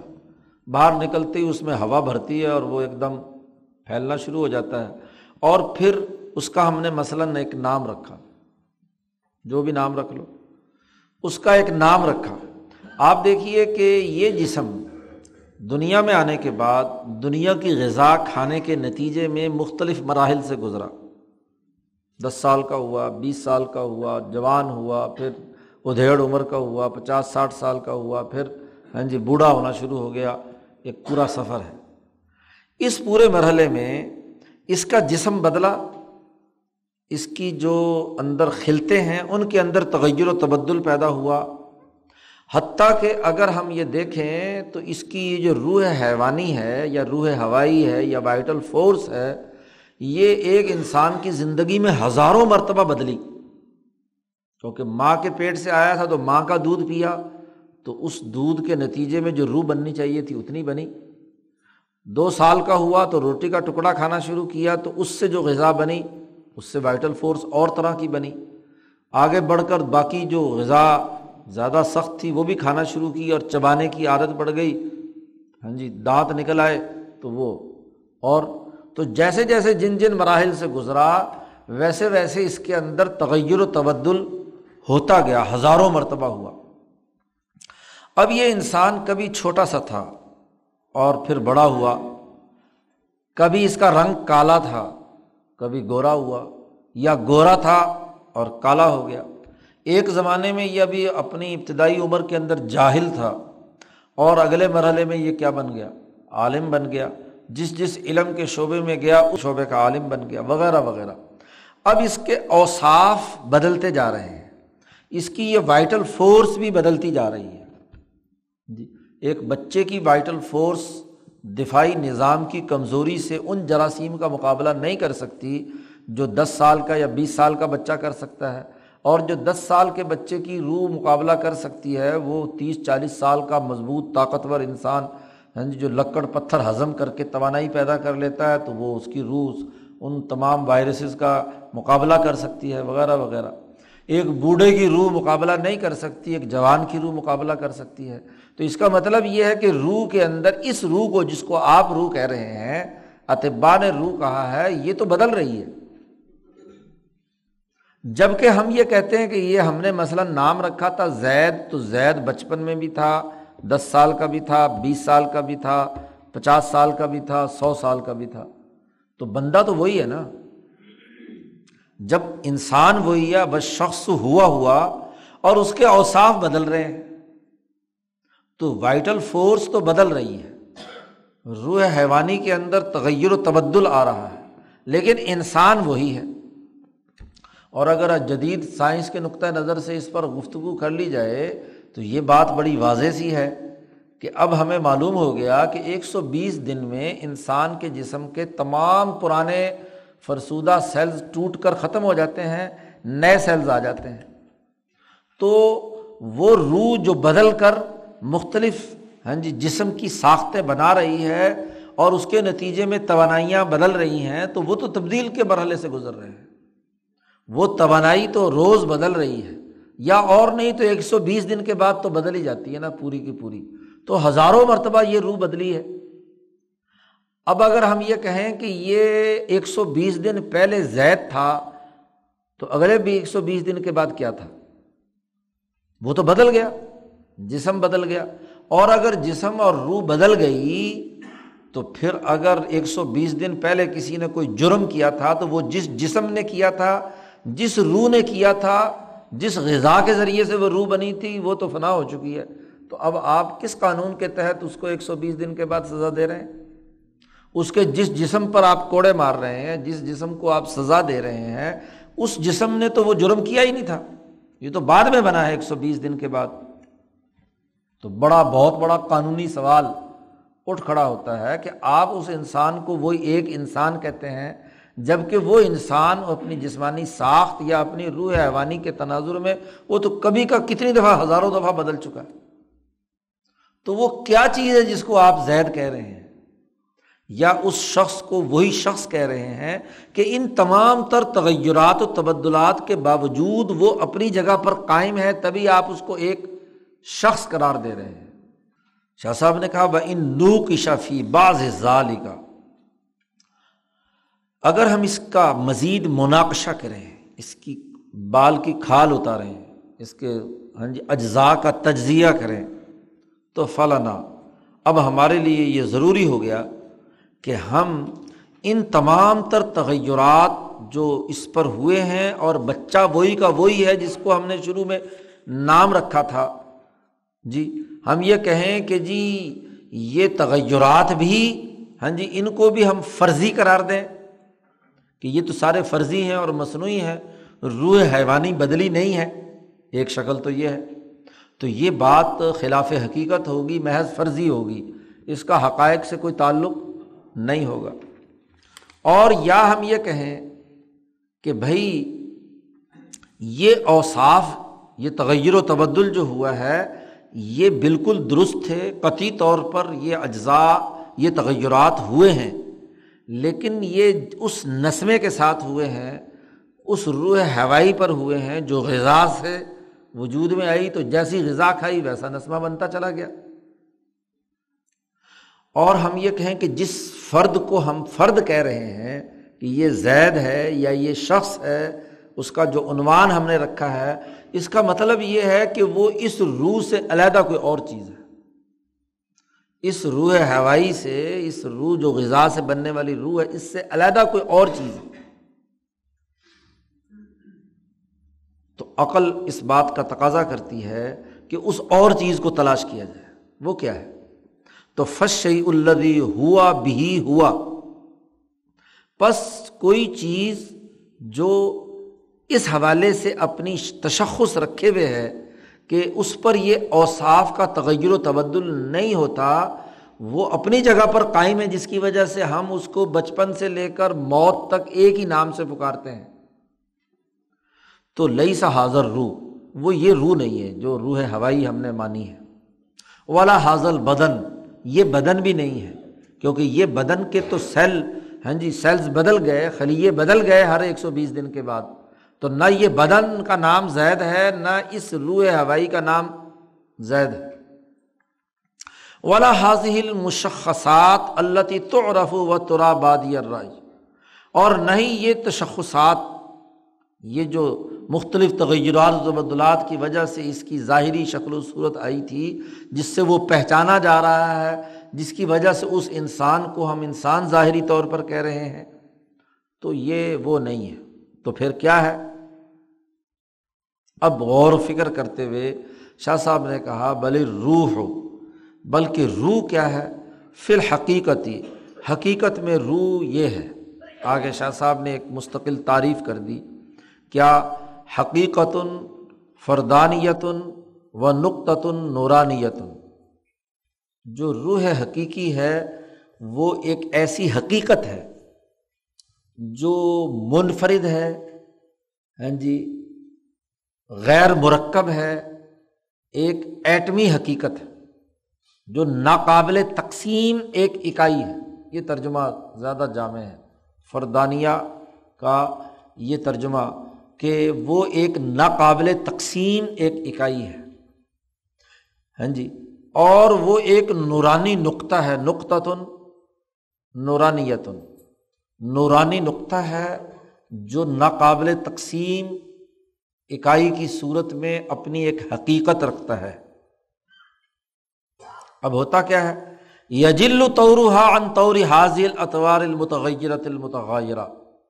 یہ روح حقیقی ان مختلف حالات جو تغیرات و تبدلات ہوئے ہیں، بچپن سے لے کر بڑے ہونے تک جی ان تمام سے یہ بالا تر ہے، عظیم ہے، عظمت لیے ہوئے ان تغیرات و تبدلات کا اس روح حقیقی یا اس نقطۂ نورانی پر کوئی اثر نہیں۔ ہے اس پر کوئی اثر نہیں ہوا۔ یہ بلندر ہے، یہ جلو۔ توروہا انطور حاضل اتوار المتغیرت المتواجرہ اس کی اپنی ساخت۔ چونکہ وہ ایک نور ہے اور ایک صاف شفاف جی ناقابل تقسیم اکائی کی ایک حقیقت رکھتا ہے۔ تو یہ جتنے تغیرات و تبدلات اس روح حیوانی پر ہو رہے ہیں، یہ اس سے بالا تر ہے۔ اور یہ جتنے تغیرات و تبدلات ہوئے ہیں اللہ بازوہ جواہر و بازوہ آراز ان میں سے کچھ تغیرات ایسے ہیں جن کا تعلق اس انسانی جسم کے جوہر یعنی اس کی جسمانی صاف کے ساتھ ہے اور کچھ کا تعلق اس کے اوساف یا آراز کے ساتھ ہے کہ یہ سفید رنگ کا ہے یا کالے رنگ کا ہے یا کسی اور رنگ کا ہے، وغیرہ وغیرہ۔ یہ جو نقطۂ نورانی ہے یا حقیقت ناقابل تسلیم ہے، یہ بیائی ہی بچے کے ساتھ بھی اپنی اسی حقیقت کے ساتھ موجود تھی، بڑے کے ساتھ بھی اسی طرح۔ اس کا چھوٹا بڑا ہونا نہیں۔ نہ کم اور زیادہ ہونا ہے۔ یہ ایک نقطے کی صورت میں دنیا میں آئی ہے۔ اور یہ وہاں سے لے کر موت تک اپنی ایک حالت پر برقرار رہے گی۔ یہ اس کے اندر کسی قسم کی کوئی حیت ترکیبیہ، کسی قسم کی اس کے اندر باقی اثرات اور نتائج اس کے ساتھ وابستہ نہیں ہے یہ ایک ایسی طاقت اور توانائی ہے۔ وہ مال اسودی کما ہی مال ابیز یہ کالے کے ساتھ بھی اسی طرح ہے جیسا کہ سفید کے ساتھ۔ انسان جتنے مرضی رنگ بدلے، اس کا رنگ سفید ہو یا کالا ہو، اس روح کے اندر کوئی تغیر و تبدل نہیں ہوتا۔ الا غیر ظال کا من المتقابلات جتنے بھی چیزیں اس دنیا میں ایک دوسرے کی ضد ہیں یا متقابل ہیں، جیسے دن اور رات ایک دوسرے کے متقابل ہیں، ایک دوسرے کی ضد ہے دن ہوگا تو رات نہیں ہوگی، رات ہوگی تو دن نہیں ہوگا۔ یا جی سورج کا نکلنا اور سورج کا نہ ہونا، وغیرہ وغیرہ۔ تو جتنے بھی پہلو ہیں، یہ روح حقیقی، یہ نقطۂ نورانی، ان تمام تغیرات و تبدلات کے دائرے سے باہر ہے گویا کہ یہ اس ارض اور اس کے گرد و پیش جتنے بھی مالائے سافل سے متعلق چیزیں ہیں، ان کے اثرات سے ماورا ہے۔ یہ اس مالائے سافل سے نیچے کی چیز نہیں ہے۔ یہ اس مالائے سافل سے اوپر مالا اعلیٰ کی چیز ہے۔ روح اعظم سے یہ کٹ کر روح کا ٹکڑا، ایک نور کا ٹکڑا جو ہے وہ دنیا میں آیا ہے۔ تو جیسے اب پیچھے، پچھلے مقدمات یاد رکھیں۔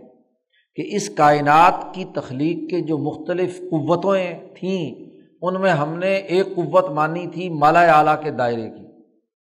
تو مالا اعلیٰ کے دائرے کا، دائرے کی یہ مخلوق کہہ لیں مالا اعلیٰ کے دائرے کی ایک چیز ہے۔ اور چونکہ مالا اعلیٰ کا دائرہ امر رب ہے، رب کا امر ہے، تو اس امر ربی سے نیچے یہ آئی ہے۔ اس لیے اس کو عام انسانوں کے ذہن کے مطابق بات کہے گی کہ ہو روح کل روح ہو من امری، ربی کی روح جو ہے میرے رب کا امر ہے۔ تو اوپر سے یہ آئی ہے، اس کا اس مالا سافل کی کسی بھی قوت اور توانائی سے کوئی تعلق نہیں۔ انسانی روح حقیقی کا۔ یہ جو روح حیوانی تھی یا اس کا بدن تھا، یہ تو دراصل اس کے، اس دنیا کے جو اثرات و نتائج ہیں یہ ان کے مطابق تھا۔ مثلاً عناصر سے اس کا جسم اور بدن بنا۔ اور جو ملئے سافل کی قوتیں تھیں، اس سے نوع انسان کی جو انسانی نوعی ساخت ہے، وہ بنی۔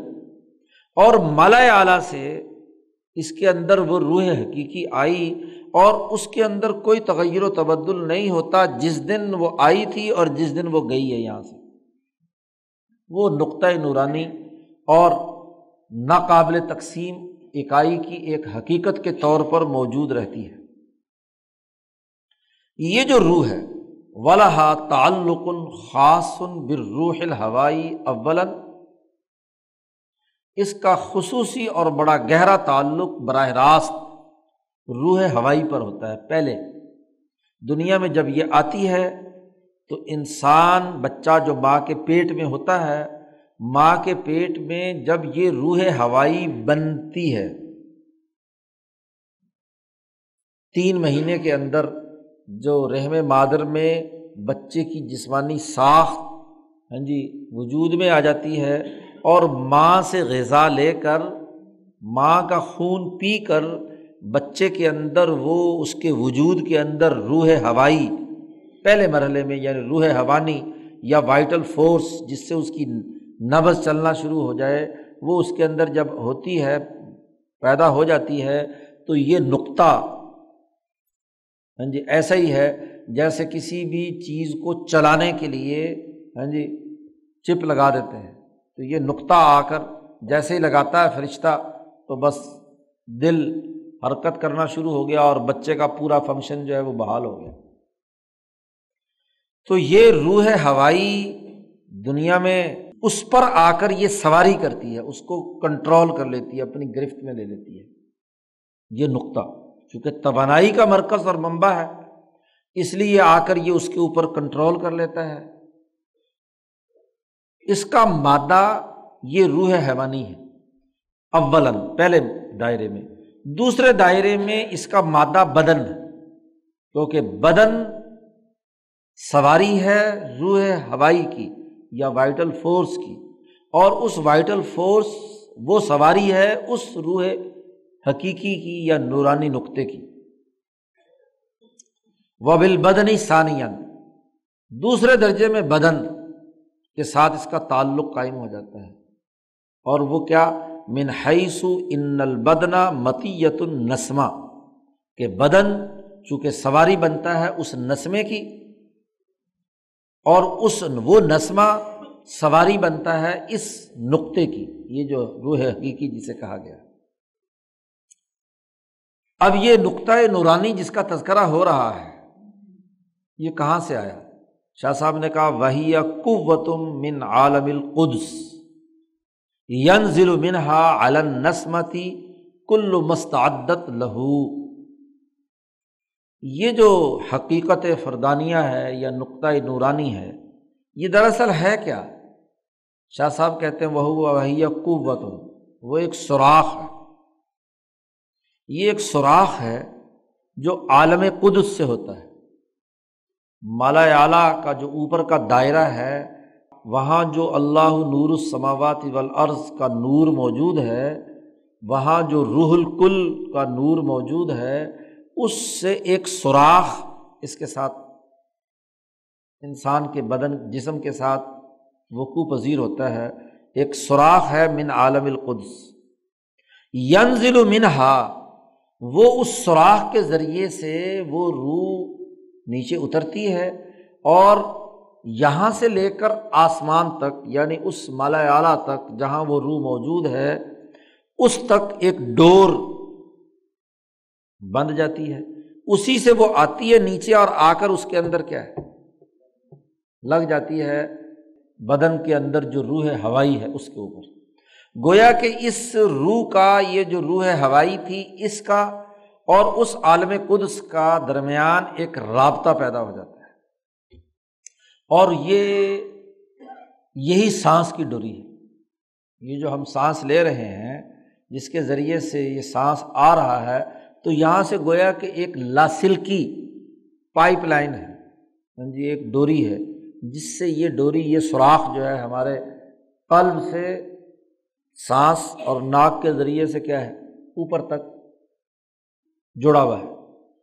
تو جتنے جتنے انسان یہاں پر ہاں جی کائنات کے اندر ہیں، ان تمام کا ایک لاسلکی ربط آپ اپنے موبائل کا ربط جو ہے اپنے سرور سے قائم کر سکتے ہیں بغیر کسی دکھائی والی ڈور کے۔ تو انسان کے اندر یہ روح جو ہے ہاں جی یہ بغیر کسی ڈور کے، ظاہری ڈور کے، تو کسی ڈور کے ساتھ بندی بھی نہ ہو۔ یہ بھی تو ہے۔ اور یہ ڈور کے ساتھ بندی بھی ہوتی ہے۔ آپ ہی بتائیں کہ ملک الموت کو اتنے بندے مارنے ہوتے ہیں اور اتنے بندے جی، پیدا کرنے ہوتے ہیں، تو وہ ساروں کے پاس آ کر کیا روح نکالے گا؟ اس کی جو یہ توانائی آ رہی ہے، نور آ رہا ہے، تو بس جن جن کو اس نے آف کرنا ہوتا ہے، آپ اپنے کمپیوٹر میں کیا ہے؟ ایک ہی کمانڈ دیتے ہیں اور سب کچھ کیا ہے؟ یہ نیٹ والے بیٹھے ہوئے ہیں، کنیکشن کسی کے کاٹنے ہوں، تو جن جن کے کاٹنے ہوں، تو وہیں سے کمانڈ دیں تو سب سب کا سسٹم آف ہو گیا۔ جی تو ایک ملک الموت ہے، جس کا، جس کے پاس پوری دنیا کا نظام ہے، تو وہ کیوں نہیں کر سکتا؟ ہاں جی للت القدر کو اس کو ڈیٹا مل گیا کہ فلاں تاریخ کو فلاں منٹ پر، اتنے منٹ پر، اتنے بندوں کا سوئچ آف کر دو۔ تو بس وہ نقطہ جس سے وہ روشنی آ رہی ہے ہاں جی وہ سوراخ وہ سوراخ بند ہوا تو گیس بند ہو گئی۔ جب گیس بند ہوگی تو بندہ پارے۔ تو بات یہ ہے کہ وہ ایک سوراخ ہے عالم قدس سے۔ تو ہم نے پہلے قوتوں کے اندر یہ بات ہاں جی اس پر بحث کر لی کہ مالا اعلیٰ یا مقدس مقام کا بھی ایک اثر اس کائنات اور اس ارض پر پڑتا ہے۔ باقی رہی جتنے بھی تغیرات و تبدلات اس انسانی جسم پر آتے ہیں، وہ عرضی استعدادات کے مختلف ہونے کے نتیجے میں ہوتے ہیں۔ کسی جگہ کی مٹی جیسی ہوتی ہے جیسے پیٹھے گزرا تھا کہ مٹی اگر حبشے کی ہے تو کالے انسان بنیں گے۔ اور اگر کسی ہاں جی دوسرے علاقے کی ہے تو سفید انسان بنیں گے۔ اور اگر ہندوستان اور بر صغیر کی ہے تو درمیانے رنگ کے گندم گونی انسان بنیں گے۔ تو یہ زمین کی مٹی کے فرق ہے۔ جس کے نتیجے میں، ورنہ اس روح کے اعتبار سے تو تمام انسانوں کی اس روح کا جو مرکز ہے وہ تو کیا ہے؟ توانائی کا ایک ہی ہے۔ شاہ صاحب نے کہا اس کی مثال ایسے ہی ہے۔ جیسے سورج کی حرارت اور گرمی پڑ رہی ہے۔ اب یہ سورج کی حرارت میں تو کوئی تقسیم اور کوئی تغیر نہیں، وہ ایک ہی رفتار سے، ایک ہی طرح سے اس عرض پر پڑ رہی ہے۔ لیکن شاہ صاحب کہتے ہیں کہ ایک دھوبی جب کپڑے دھوتا ہے، دھوپ میں کھڑے ہو کر، اور کپڑا دھوپ میں سکھاتا ہے، تو اس سورج کی حرارت اور گرمی سے کپڑا سفید ہوتا ہے۔ اور کپڑا دھونے والا اس کا رنگ کیا ہو جاتا ہے؟ کالا ہو جاتا ہے۔ حالانکہ ہاں جی سورج تو ایک ہی طرح سے پڑ رہا ہے نا۔ اب ایک انسان پر اس کا اثر اس کے رنگت کی کالے ہونے کی صورت میں ظاہر ہو رہا ہے۔ اور کپڑے پر اس کا اثر جو ہے وہ کیا؟ ہاں جی سفیدی کی صورت میں ظاہر ہو رہا ہے۔ یا اسی طریقے سے سورج کی گرمی پڑ رہی ہے، برف پر اور طریقے سے پڑ رہی ہے۔ اور حالانکہ گرمی میں تو گرمی وہاں بھی وہی ہے، وہی ٹمپریچر ہے، وہاں بھی وہی ہے۔ لیکن پتھر پر پڑ رہی ہے تو پتھر کو گرم کر رہی ہے۔ اور برف پر پڑ رہی ہے تو اس کو پگھلا رہی ہے۔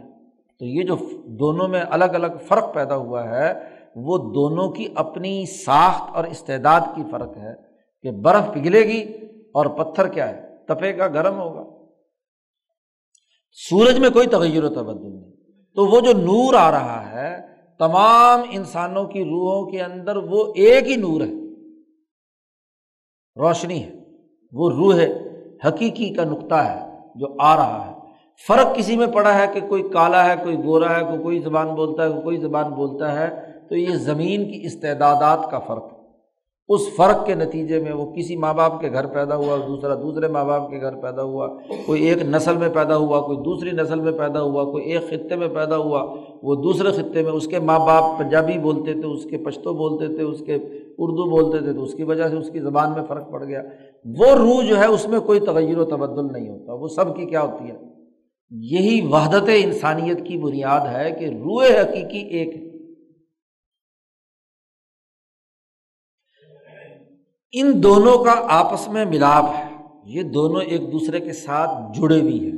روح ہوائی اور روح حقیقی۔ شاہ صاحب نے دوسری کتابوں میں تفیمات الہیہ میں اس کو چند مثالوں سے بھی بیان کیا ہے۔ شاہ صاحب نے ایک مثال تو دی ہے کہ یہ کہ ان دونوں کا تعلق ایسا ہی ہے جیسا پارا ہوتا ہے۔ اب پارے کے اندر ہاں جی دو چیزوں کا ملاپ ایک پانی اور ایک چاندی۔ دونوں کو اس طریقے سے مکس کیا گیا ہے۔ یا مکس شدہ مادن کی شکل میں نکلتا ہے کہ اس کا جو وزن ہے وہ کس کی وجہ سے ہے؟ چاندی کی وجہ سے۔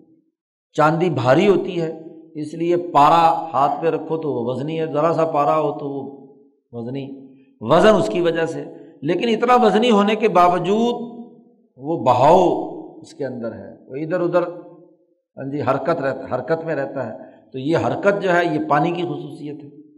اب دونوں اس طریقے سے ایک دوسرے کے ساتھ مکس ہیں، جڑے ہوئے ہیں کہ دونوں کو ایک دوسرے سے جدا کرنا ممکن نہیں ہوتا۔ پارے کو توڑنا اور پھوڑنا۔ ہاں جی حکیموں کے یہاں ایک بڑا درد سر ہے کہ کس طریقے سے پارے کا کشتہ مارا جائے یا پارے کو کیا ہے، الگ کیا جائے دونوں کو۔ تو اس کے لیے بڑی محنت اور بڑے کیمیائی عمل کرنے پڑتے ہیں۔ تو خیر، اسی طریقے سے یہ روح ہوائی جو دل جس کا مرکز ہے۔ وہاں وہ اور اسی طریقے سے وہ جو روح حقیقی کا نقطۂ نورانی جو سوراخ کے ذریعے سے وہ روشنی کا ایک باریک سا ہاں جی ناقابل تقسیم، معمولی سا ایک نقطہ ہے۔ یعنی اتنا چھوٹے سے چھوٹا ہے کہ اس کو آپ کسی بھی دائرے میں لے جا کر تقسیم کر ہی نہیں سکتے۔ تبھی تو حقیقت فردانیہ ہے نا۔ ہاں جی ایٹم ہے جز الزی لا یتجزا۔ جو ایسا جز جو تقسیم کو سرے سے قبول آپ کسی بھی اس کو ہاں جی تقسیم نہیں کر سکتے، تو اتنا معمولی سا۔ اس نے آ کر اس کو روح حیوانی یا روح جو ہوائی ہے، اس کے اوپر اس طریقے سے تسلط حاصل کر لیا کہ دونوں ایک دوسرے کے ساتھ ایک دوسرے کے لازم ملزوم ہے۔ جب تک یہ انسان پیدائش سے لے کر دنیا میں قائم ہے، یہ دونوں ایک دوسرے کے ساتھ کیا ہے؟ جڑے ہوئے ہیں۔ ان کے درمیان جڑاؤ اتنا مضبوط ہو گیا کہ صرف یہ کرا عرض ہی یعنی نہیں موت کے بعد بھی اس کا پیچھا نہیں چھوٹتا یہ تو وہ جنت دوزخ اور اس سے بھی اگلے مراحل گزرنے کے بعد کہیں ان میں جدائی ہو تو ہو۔ یہ دونوں ایک دوسرے سے کبھی جدا نہیں ہوتے۔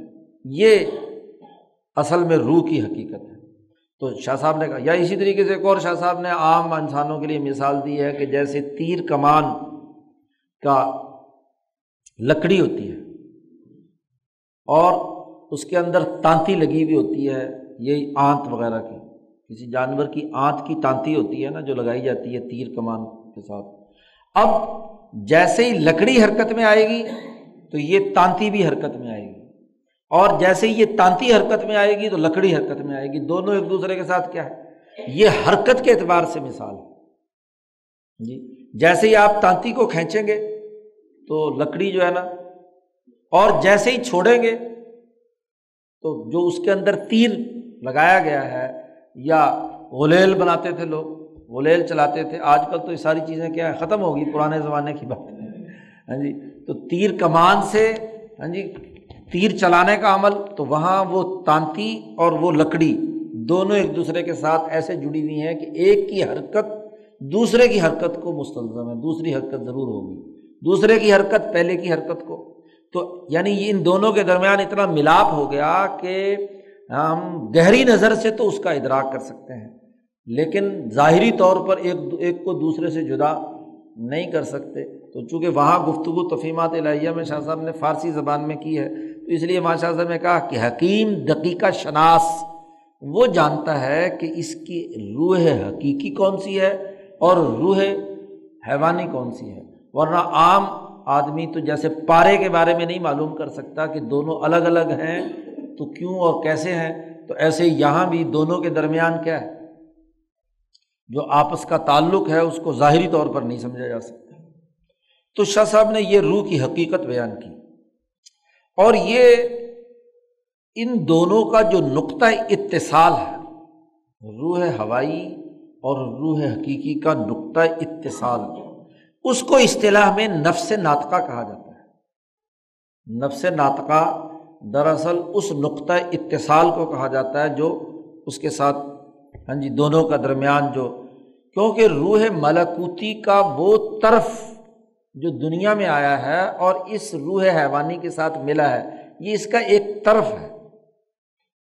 اب جو اس سوراخ سے، اس سوراخ سے چڑھ کر اوپر چلا جاتا ہے، تو ملکیت کی طرف جتنا مرضی چلتے چلے جاؤ۔ یہ جو صوفیہ مختلف مقامات اور مراتب طے کرتے ہیں، جس کو سلوک کہا گیا، تو سلوک دراصل اسی سوراخ سے، جس سوراخ سے وہ نقطۂ نورانی ان کے قلب پر آیا تھا اس سوراخ سے وہ سفر شروع کرتے ہیں۔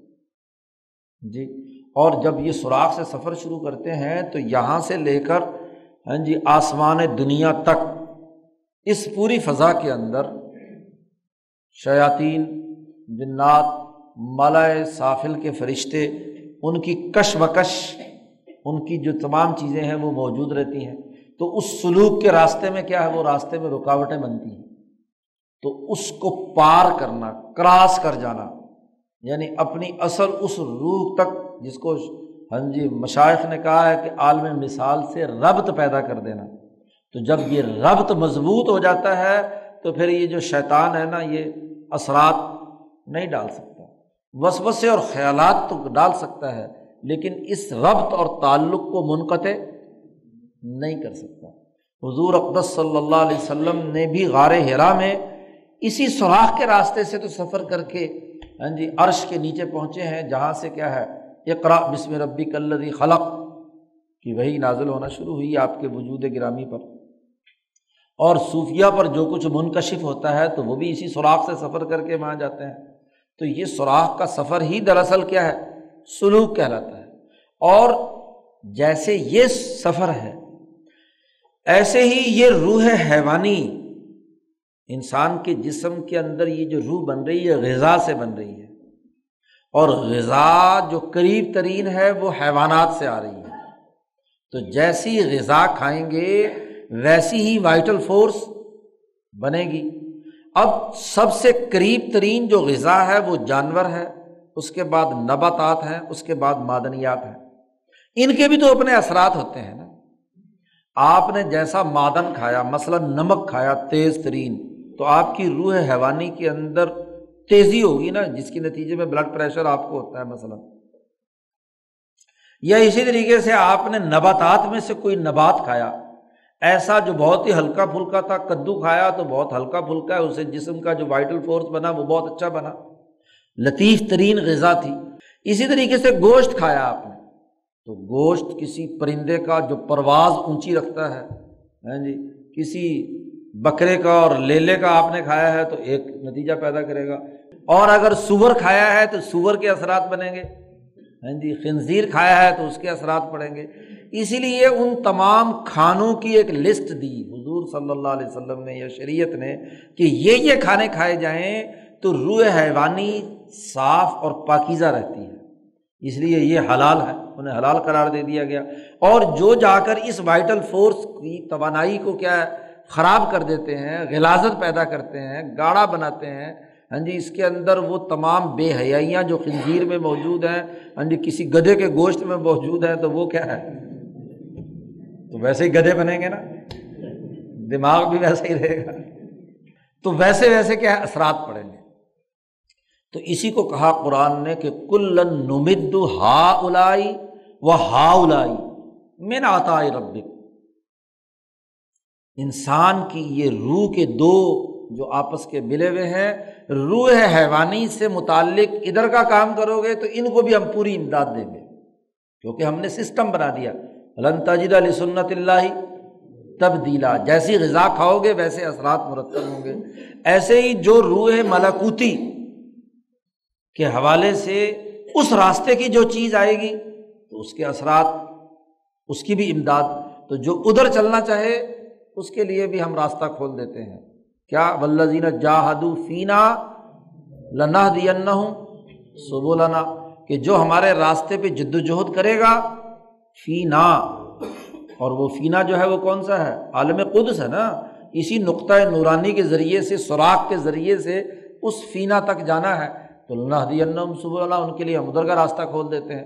اور جو ادھر جانا چاہتا ہے، تو ادھر کا راستہ کھول دیتے ہیں۔ کیونکہ امتحان لینا ہے نا، امتحان اس کے بغیر ہو نہیں سکتا کہ دونوں راستوں پر یکساں طور پر آپ کو بڑھنے کا موقع ہے۔ آپ ان میں سے فیصلہ کر لیں کہ کدھر جانا ہے، کس راستے پر جانا ہے۔ تو یہ روح کی اصل حقیقت ہے۔ گویا کہ دو چیزوں سے مرکب ہے روح انسان کی۔ ایک روح حیوانی اور ایک روح حقیقی۔ اب انہیں دو کی بنیاد پر گویا کہ اس انسانی جسم کے اندر دو دائرے بن گئے۔ ایک دائرے کو جو روح حیوانی سے جو آخری جوہر اور خلاصہ تھا، عناصر عرضی کا روح حیوانی کی صورت میں اس کو کہا جاتا ہے بہیمیت اور وہ جو روح حقیقی اوپر سے عالم ملاکوت سے آئی ہے، اس کی بنیاد پر کہا جاتا ہے، اس روح کا دوسرا حصہ اس کو کیا کہا جاتا ہے؟ ملکیت۔ تو انسان نام ہے ملکیت اور بہیمیت کے مرکب۔ یہ بات شاہ صاحب یہاں سمجھانا چاہتے ہیں کہ انسان صرف جانور ہے اور نہ ہی صرف کیا ہے، فرشتہ ہے، ملک ہے۔ نہ یہ ملک ہے کہ ملکوت سے تعلق رکھتا ہو خالصتاً اور نہ ہی یہ کیا ہے، حیوان ہے، جانور ہے کہ روح حیوانی سے تعلق رکھتا ہو۔ انسان اس دنیا کی وہ مخلوق ہے جو ان دونوں دائروں کا مرکب شروع میں ابدا کی بحث میں میں نے عرض کیا تھا کہ شاہ صاحب نے کہا کہ جو اللہ پاک نے مبدعات بنائے ہیں، ان میں سب سے پہلے کیا ہے؟ ہاں جی لوح اور قلم۔ اور اس کے بعد العرش ول ما پانی کی ارتقائی شکل مختلف مراحل سے گزرتے ہوئے روح حیوانی تک پہنچی۔ حیوان اس کی آخری مخلوق ہے۔ اور عرش کی جو درجہ بندی تنزلات ہوئے ان تنزلات کی آخری مخلوق جو ہے وہ ملک یا عالم ملکوت۔ وہ ملکی روح ہے جو انسان کے اندر آئی۔ ایک تو فرشتے ہیں۔ آخری مخلوق اس ملکیت کی فرشتے ہیں اس لیے اس کو ملک کہا گیا، ملکوت سے تعلق رکھتا ہے۔ اور ادھر آخری مخلوق کیا ہے؟ پانی کی حیوان تھا۔ اب جب انسان کے بارے میں اللہ نے کہا کہ ہم انسان کو خلیفہ بنانا چاہتے ہیں اس عرض پر تو یہ اللہ نے ایک بڑی متنوع مخلوق پیدا کر دی کہ جس میں یہ دونوں عرش اور ماں کا جو آخری نقطہ تھا دونوں کو ملا دیا۔ ان کا ایسا جوڑ پیدا کیا کہ جیسے چاندی کے اندر اور پانی کے اندر جوڑ ہے، پارے کی طرح۔ اس طرح ایک دوسرے کو کیا ہے؟ باندھ دیا۔ یہ ہے خلق نل انسان فی احسنی تقویم، کہ اعلیٰ ترین درجے پر اب فرشتوں کو، بیچاروں کو حیوانی خصوصیات کا کچھ پتہ نہیں تھا۔ وہ پوری کائنات کے آدھے حصے سے غالب۔ ہیں جی ماورا ہے، نہ بھوک ہے، نہ پیاس ہے، نہ باقی حیوانی شکا تقاضے ہیں، نہ لینا ہے، نہ دینا ہے۔ اس لیے انہوں نے جو کچھ ظاہری طور پر دیکھا، اس کے مطابق انہوں نے کہہ دیا تجالفیہ میب صدفیہ و یسمک الدما ایک ایک یک طرفہ ان کے ذہن میں تصور تھا، اس کے مطابق انہوں نے بات کر دی۔ اور نہ ہی یہ حیوان ہے۔ یہ بالکل ہی منفرد مخلوق اس کائنات کی، بلکہ اس پوری کائنات کی تخلیق کا مرکز اور منبع یہی حضرت انسان ہے۔ تو چونکہ کائنات کی دو دائرے جو شروع میں عرش اور پانی کی شکل میں تھے، وہ اس انسان پر آ کر مل گئے۔ یہی خلافت۔ یہی اس کا ہاں جی بنیادی مرکزہ ہے۔ اس کی تفصیلات اگلے باب میں آ رہی ہیں۔ یہاں شاہ صاحب نے چونکہ روح کی حقیقت بیان کر رہے ہیں، تو یہاں ملکیت اور بہیمیت کا باہمی ملاپ۔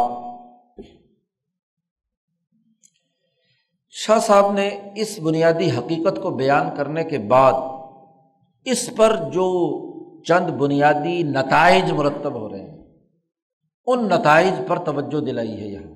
کیونکہ بحث ہماری ساری کی ساری آگے چل کر ہونی ہے کہ انسان کو مکلف بنایا گیا۔ ایک بات۔ دوسری بات یہ ہے کہ یہ جو ملاپ ہے روح حیوانی اور روح حقیقی کا، یہ عارضی ہے یا مستقل ہے؟ یہ ہو سکتا ہے کہ کچھ لوگ کہیں کہ جی ہاں ضرور دنیا میں تو ملاپ ہو گیا۔ لیکن جیسے ہی انسان پر موت تاری ہوتی ہے تو یہ ان کے درمیان جدائی ہو جاتی ہے۔ اور عام عمومی لوگوں کا تاثر بھی یہی ہے کہ بھائی جو روح نکل گئی تو روح تو ادھر چلی گئی اور جسم جو ہے وہ یہاں مٹی میں ہم نے دبا دیا، بات ختم ہو گئی۔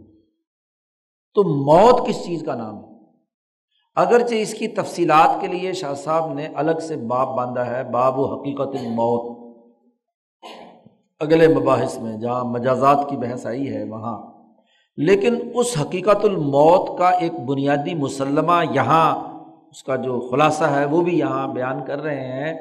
اس بات کو واضح کرنے کے لیے کہ ان دونوں روحوں کے درمیان جو ملاپ ہے وہ وقتی، عارضی یا اس دنیا تک محدود نہیں ہے، یہ ملاپ موت کے بعد بھی جاری رہے گا۔ اس لیے شاہ صاحب نے اگلی بات اس پر کی ہے۔ یہ اگلی بات جو ہے، شاہ صاحب نے والم کے ساتھ شروع نہیں کی۔ علمی مسلمہ تو وہی تھا جو اب تک بات بیان ہو چکی ہے۔ اگلی بات شاہ صاحب نے اپنے وجدان صحیح سے کہی ہے۔ جی۔ شاہ صاحب اپنے وجدان وجدان صحیح کا لفظ استعمال کیا ہے اور کہا ہے کہ وقت تحق کا عندنا بال وجدان صحیح ہمارے نزدیک یہ بات تحقیق پایا تحقیق کو پہنچ چکی ہے اور یہ تحقیق جو ہماری ہے وہ وجدان صحیح کی بنیاد پر ہے۔ وجدان صحیح اسے کہتے ہیں کہ جو نصوص قطعیہ یعنی قرآن و حدیث سے جو چیز معلوم ہوئی ہے اس سے جو استمباد وجدانی طور پر اس سے جو استمباد کیا گیا ہے، اس استمباد کو، اس وجدانی استمباد کو الوجدان الصحیح یعنی جو ہمارا وجدان بتا رہا ہے، وہ نس سے بھی، نصوص کے مجموعی مطالعے کا بھی نتیجہ ہے۔ دیکھو، جب ہم نے یہ کہا کہ روح حقیقی، وہ ایک نقطۂ نورانی ہے۔ اور وہ چھوٹے بڑے درمیانی ہر عمر کے اندر ایک ہی حالت میں رہے گا، اس میں کوئی تغیر و تبدل نہیں ہونا تو اگر موت کے وقت یہ کہا جائے کہ یہ روح حقیقی اور یہ روح حیوانی، ان کی جدائی کا نام موت ہے۔ تو اس کا مطلب تو یہ ہوا کہ انسان کے تمام تر تغیرات، حالات یا اعمال یا اثرات وہ تو روح حیوانی پر پڑے تھے۔ اور روح حیوانی موت کے وقت روح حقیقی سے جدا ہو کر جسم بدن کے ساتھ الگ ہو گئی اور بدن مٹی میں مل گیا۔ تو یہ رس، یہ جو روح حیوانی ہے، یہ بھی گئی کہ نہیں مٹی میں؟ اور جب یہ مٹی میں چلی گئی اور فنا ہو گئی تو پھر سزا و جزا کیا؟ سزا و جزا کیونکہ وہ جو روح آئی تھی، وہ تو بالکل صاف شفاف نقطہ ہے، اس کے ساتھ تو کوئی چیز ٹچ ہی نہیں کی۔ وہ اسی طریقے سے واپس چلی گئی، اگر مثلاً۔ تو اس کو جزا و سزا کا کیا مطلب؟ تو اس لیے شاہ صاحب اگلی بات جو کہہ رہے ہیں، وہ اصحیح یعنی وجدان صحیح یعنی نس جو نصوص ہیں، وہ یہ بات کہتی ہیں کہ موت کے بعد انسان کے اوپر ہاں جی مختلف حالات طاری ہوں گے۔ جی۔ جزا و سزا بھی ہے، قبر کا معاملہ بھی ہے، برزخ کا معاملہ بھی ہے، اوپر کی تمام مراحل بھی ہیں، تو ان تمام مراحل سے اسے گزرنا ہے۔ تو اس کا مطلب یہ کہ جو ہمارے وجدان نے ہاں جی جو چیز معلوم کی ہے، وہ بالکل صحیح اور درست۔ کیا؟ کہ ان الموتا انفقاق النسما عن البدن لفقد استعداد البدن لتولیدها لا انفقاق الروح القدسی عن النسما موت ہمارے نزدیک اس نسمے کا یعنی روح ہوائی کا بدن سے جدا ہونا ہے۔ بدن سے یہ روح ہوائی جدا ہوتی ہے۔ کیوں؟ کہ اس بدن میں یہ روح ہوائی یا نسمہ بنانے کی صلاحیت اور استعداد نہیں رہی، غذا ہضم نہیں ہو رہی، توانائی بن نہیں رہی، تو بدن جس نے اس غذا کو ہضم کر کے بنانا تھا، تو وہ کام ہونا بند ہو گیا۔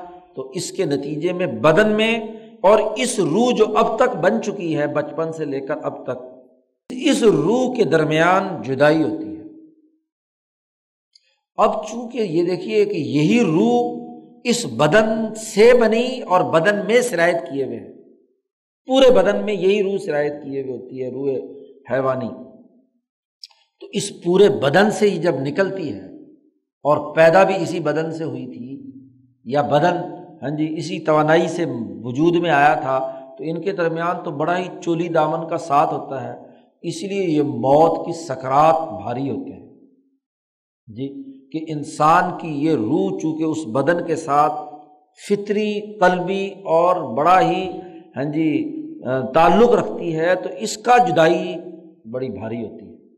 جی ہاں جو بدن کی خواہشات پوری نہ کریں اور اس روح کو روح ملاکوتی کے ساتھ اتنا جوڑیں اتنا جوڑیں اتنا جوڑیں کہ بدن کی پرواہ کیے بغیر یہ اپنا آپ کو برقرار رکھ سکے۔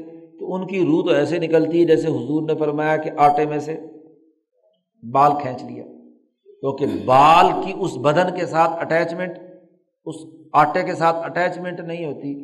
وہ تو اپنے اس روئے حقیقی کی طرف متوجہ ہونے کی وجہ سے اسی کے ساتھ وابستہ ہو گئی۔ اس کا جوڑ جتنا مضبوط ہو گیا، اس لیے اب یہاں سے نکلتے ہوئے اسے تو پرواہ نہیں ہوتی۔ لیکن جس کی روح ایسے نہیں ہے اور وہ متوجہ ہی بدن کی طرف یا بدن کی لذات کی طرف تھی تو وہاں جب جدائی ہوتی ہے تو اس کے بارے میں کیا کہا کہ جتنا گہرا تعلق خاص طور پر کافر کا تعلق ہے، تو کافر کی روح کو نکلنے کے بارے میں حضور نے فرمایا، ایسے ہی ہے جیسے کسی کانٹے دار جھاڑی کے اوپر ململ کا کپڑا ڈال دیا جائے اور ململ کے کپڑے کو جب کھینچا جائے، تو جو کچھ اس ململ کے کپڑے کا حشر ہوتا ہے، وہی اس روح نسمے کا ہوگا، کیونکہ یہ ہر ہر عزو کے ساتھ کیا ہے، جڑی ہوئی تھی، تو اب جب کھینچے گے تو ظاہر ہے تار تار تو ہوگی نا۔ تو شاہ صاحب یہ کہتے ہیں کہ موت نسمے کا یعنی روح حیوانی کا ہاں جی بدن سے جدا ہونے کا نام ہے۔ یہ نہیں ہے کہ وہ جو روح قدسی یا روح حقیقی تھی، وہ اس روح حیوانی سے جدا ہو کر چلی گئی۔ ایسا نہیں۔ شاہ صاحب کہتے ہیں کہ جب یہ نسمہ بہت سے جسمانی امراض جو کمزور کر دینے والے تھے، اس کے نتیجے میں تحلیل ہونا شروع ہوا، پگھل کر ختم ہونا شروع ہوا، تو اللہ کی حکمت میں یہ بات لازم ہے کہ این یب کشی امن نسمتی بے قدری ما یس ارتباط الروح الہی بہا۔ یاد رکھو، پوری کی پوری روح حیوانی اس کے ساتھ نہیں جاتی۔ جی روح حیوانی کا بہت سا حصہ تو اس دنیا میں انسان پر جب امراض یا بڑھاپا طاری ہوتا ہے، اس کے نتیجے میں چونکہ غذا ہضم ہونا بند ہو جاتی ہے، تو یہ بننا بھی بند ہو جاتی ہے۔ اب بننا بند ہونے کے نتیجے میں کمزور کمزور ہوتے ہوتے ہوتے ہاں جی لیکن جب وہ روح جاتی ہے، تو اس کے ساتھ نسمے کا ایک حصہ ضرور جاتا ہے۔ جو شروع زمانے سے بنا ہوا اس کے ساتھ چلا آ رہا ہے۔ اس کو شاہ صاحب نے ایک مثال سے واضح کیا۔ شاہ صاحب نے کہا کہ دیکھو، ایک بوتل لو۔ چاروں طرف سے بند۔ صرف ایک، اس کا سوراخ جو شروع میں ہے، بوتل، اس کو منہ میں لو۔ اور اس میں سے ہوا کھینچو۔ اس شیشے کی بوتل ہے کارورا ہے، اس کو یہاں سے لے کر اس میں سے ہوا سک کرو۔ کسی بھی چیز سے آپ سک کریں۔ تو بہت ساری ہوا کا حصہ آپ نکال چکے ہوتے ہیں۔ جو اس اس کے اندر بھری ہوئی تھی، بوتل کے اندر۔ لیکن آپ کبھی بھی کسی بھی صورت میں مکمل ہوا باہر نہیں نکال پاتے۔ کیونکہ اگر مکمل ہوا اس بوتل سے باہر نکل آئے اور اندر خلا پیدا ہو جائے، بالکل کوئی گیس، کوئی ہوا اس کے اندر موجود نہ ہو، تو باہر کی ہوا کا پریشر، ہوا کا بنیادی کام کیا ہے؟ کہ وہ اگر کہیں بھی خلا دیکھتی ہے تو وہاں ضرور داخل ہونے کی اور گھسنے کی کوشش کرتی ہے۔ آپ نے اس میں سے ہر چیز سک کر لی تو وہی بوتل پٹاخے سے کیا ہے؟ ٹوٹ جائے گی۔ وہ پورا شیشے کا کارورا جو ہے وہ ٹوٹ جائے گا۔ کیوں؟ اور کب ٹوٹے گا؟ جب مکمل ہوا نکلے۔ اور جب مکمل ہوا نکلے تو اور اگر آپ وہ بوتل برقرار ہے، تو اس کا مطلب یہ کہ ہوا کا کچھ نہ کچھ حجم اس کے اندر کیا ہے؟ موجود ہے جو شیشہ نہیں ٹوٹنے دے رہی۔ باہر بھی ہوا ہے، اندر بھی۔ پریشر کا فرق ہوگا، باہر زیادہ پریشر کیا برس کیا اور اندر کم پریشر کی ہے۔ لیکن وہ کچھ نہ کچھ ہوا اس کے اندر ضرور موجود ہے۔ ایسے ہی شاہ صاحب یہ کہہ رہے ہیں کہ یہ جو انسان ہے اس انسان کے اندر یہ روح ہوائی بھری ہوئی ہے۔ اس کو جب ملک الموت کھینچتا ہے یا اس کے امراض کی وجہ سے جسم کمزور ہو کر روح ہوائی بننا بند ہو جاتی ہے، تو اس کے جسم میں ہوا تو جانی ہے نا۔ تو اتنی ہوا ضرور اس میں سے نکل آتی ہے کہ جو اس روح ملکی کے ساتھ جائے گی۔ نسمے کا ایک حصہ ہاں جی جو روح الہی یا روح حقیقی کے ساتھ جڑا ہوا ہے، وہ اپنے ساتھ روح حقیقی لے جاتی ہے۔ بے قدری ما یسح و ارتباط روح الہی بہا۔ ایک مثال وہی دے کر کہا کہ کما ان کا ایزا مسست الحوا من القارورہ۔ کسی بوتل سے پوری ہوا آپ چوس لیں تو تخل خل ہوا ہوا اندر کم ہونا شروع ہوگی۔ یہاں تک کہ ایسی حد پر پہنچیں گے کہ اس سے آگے آپ اس میں سے ہوا سک نہیں کر سکتے۔ فلاں تصطیع المس۔ چوسنا اور ہوا کو اس میں سے نکالنا آپ کے لیے ممکن نہیں ہوتا۔ ممکن نہیں ہوتا، یا اگر بال فرض آپ نے کسی پریشر سے ساری ہوا نکال بھی لی تو وہ شیشہ ٹوٹ جائے گا۔ وجہ کیا ہے؟ وہ ماضال کا اللہ سر ناشین من طبیعت الحوائی کیوں؟ اس کے پیچھے جو راز کار فرما ہے، وہ ہوا کی اپنی طبی ساخت ہے۔ اس کا اپنا ایک طبی ہاں جی اثر ہے کہ وہ جہاں بھی کوئی بھی خلا دیکھے تو اس خلا کو توڑ کر کیوں نہ جانا پڑے، وہ ضرور وہاں جائے گا یہی راز ہے اس رسم اور روح ہوائی میں۔ اور یہی اس کی آخری حد ہے کہ اتنا نسمہ ضرور اس کے ساتھ جائے گا۔ لا جاوزم العمر یہ معاملہ اس دونوں کے دائرے میں سے کسی ایک دائرے سے باہر نہیں نکل سکتا۔ روح حقیقی جائے گی تو اس کے نسمے کا ایک حصہ اس کے ساتھ ضرور جائے گا۔ پہلا بنیادی قاعدہ، وجدان صحیح سے یہ بات معلوم ہوئی کہ موت روح حقیقی اور روح حیوانی کے درمیان جدائی کا نام نہیں، بلکہ روح ہوائی اور بدن کے درمیان جدائی کا نام ہے۔ نمبر دو۔ اب اس کے بعد کیا ہوتا ہے؟ یہ نسمہ جو یہاں دنیا کی غذا سے بنا تھا اور لطیف ترین تھا۔ موت جب واقع ہوتی ہے تو وہ نئی پیدائش شروع ہوتی ہے۔ وہ ایک نیا دائرہ ہے داخل ہوتا ہے۔ وہ الزامات الانسان جب انسان مر جاتا ہے تو کانا نسمتی نش اتن اخرا اس کے اس نسمے کی ایک نئی نشت پیدا شروع ہوتی ہے۔ اس لیے موت کے بعد جب انسان یہاں سے مرتا ہے اور اگلے جہان میں داخل ہوتا ہے، تو وہاں اس کی جو روح ہوائی ہے نا، یہ ایسے ہی ہے، ایسی حالت میں ہوتی ہے جیسے رحم مادر سے باہر نکلنے کے بعد انسان کی جو روح ہوائی کا معاملہ ہے، ایسی ہوتی ہے۔ اب اس دنیا میں ماں کے پیٹ سے باہر نکلنے کے بعد یہاں کی غذائیں کھائی تو یہ نسمہ ارتقا پذیر ہوتے ہوتے ہوتے ہاں جی اس کے بڑے ہونے تک اس کے اندر ساتھ ساتھ چلا۔ ایسے ہی جیسے ہی یہاں سے مرتا ہے اور مر کر اگلے جہان میں داخل ہوتا ہے، تو وہاں کی غذا کھاتا ہے۔ عالم مثال جسے کہا گیا کہ جو اس مثال اس دائرے سے باہر ایک نیا ہاں جی عالم ہے جس کی پیچھے شاہ صاحب تفصیل سے باب و عالم المثال میں جو جی عالم مثال کی حقیقت بیان کر چکے ہیں، تو وہاں کا مثالی غذا کھاتا ہے۔ اور مثالی غذا سے یہ نسمہ پھر بڑھنا شروع ہو جاتا ہے۔ جو قریب ترین مرتے ہیں، جیسے یہاں عمریں ہیں نا، پانچ سال کی، دس سال کی، بیس سال کی، ایسے مرنے والوں کی بھی تو عمریں ہیں نا۔ جو آج سے ہزار، دس ہزار، بیس ہزار سال پہلے مرے ہیں تو ان مرنے والوں کا نسمہ وہاں کی عالم مثال کی غذاؤں اور اس کے نتیجے میں اتنی عمر کا ہے۔ اور جو ابھی مرے ہیں تو ان کا، ان کی وہاں کا نسمہ جو ہے وہ اس کے مطابق وہ روح حقیقی تو اسی طرح حقیقت نورانی یا نقطۂ نورانی تو اسی طرح ہے جیسے کیا تھا۔ پہلے شروع میں یہاں جب ان کے درمیان ملاپ ہوا تھا۔ وہ تو اسی طرح ہے۔ یہ نسمہ پھر اپنا بدن بناتا ہے۔ وہاں بدن مثالی۔ وہ جو پیچھے روایت گزری تھی، حضرت جعفر تیار کے حوالے سے، کہ وہ وہاں میں نے جنت میں ان کو اڑتے ہوئے دیکھا پرندوں کی شکل میں۔ باقی لوگوں کے بارے میں جو مختلف احادیث اور روایات کے اندر ان کے وجود کی ساخت وہاں ہوئی، وہ اسی طریقے سے عالم مثال سے اپنے جسم لے کر گویا کہ ان کا جسم مثالی عناصر پر مشتمل ہوتا ہے اور وہ ان تمام مراحل سے گزرتا ہے۔ شاہ صاحب کہتے فیون شیو فیض الروح الہی فی ہا قوت۔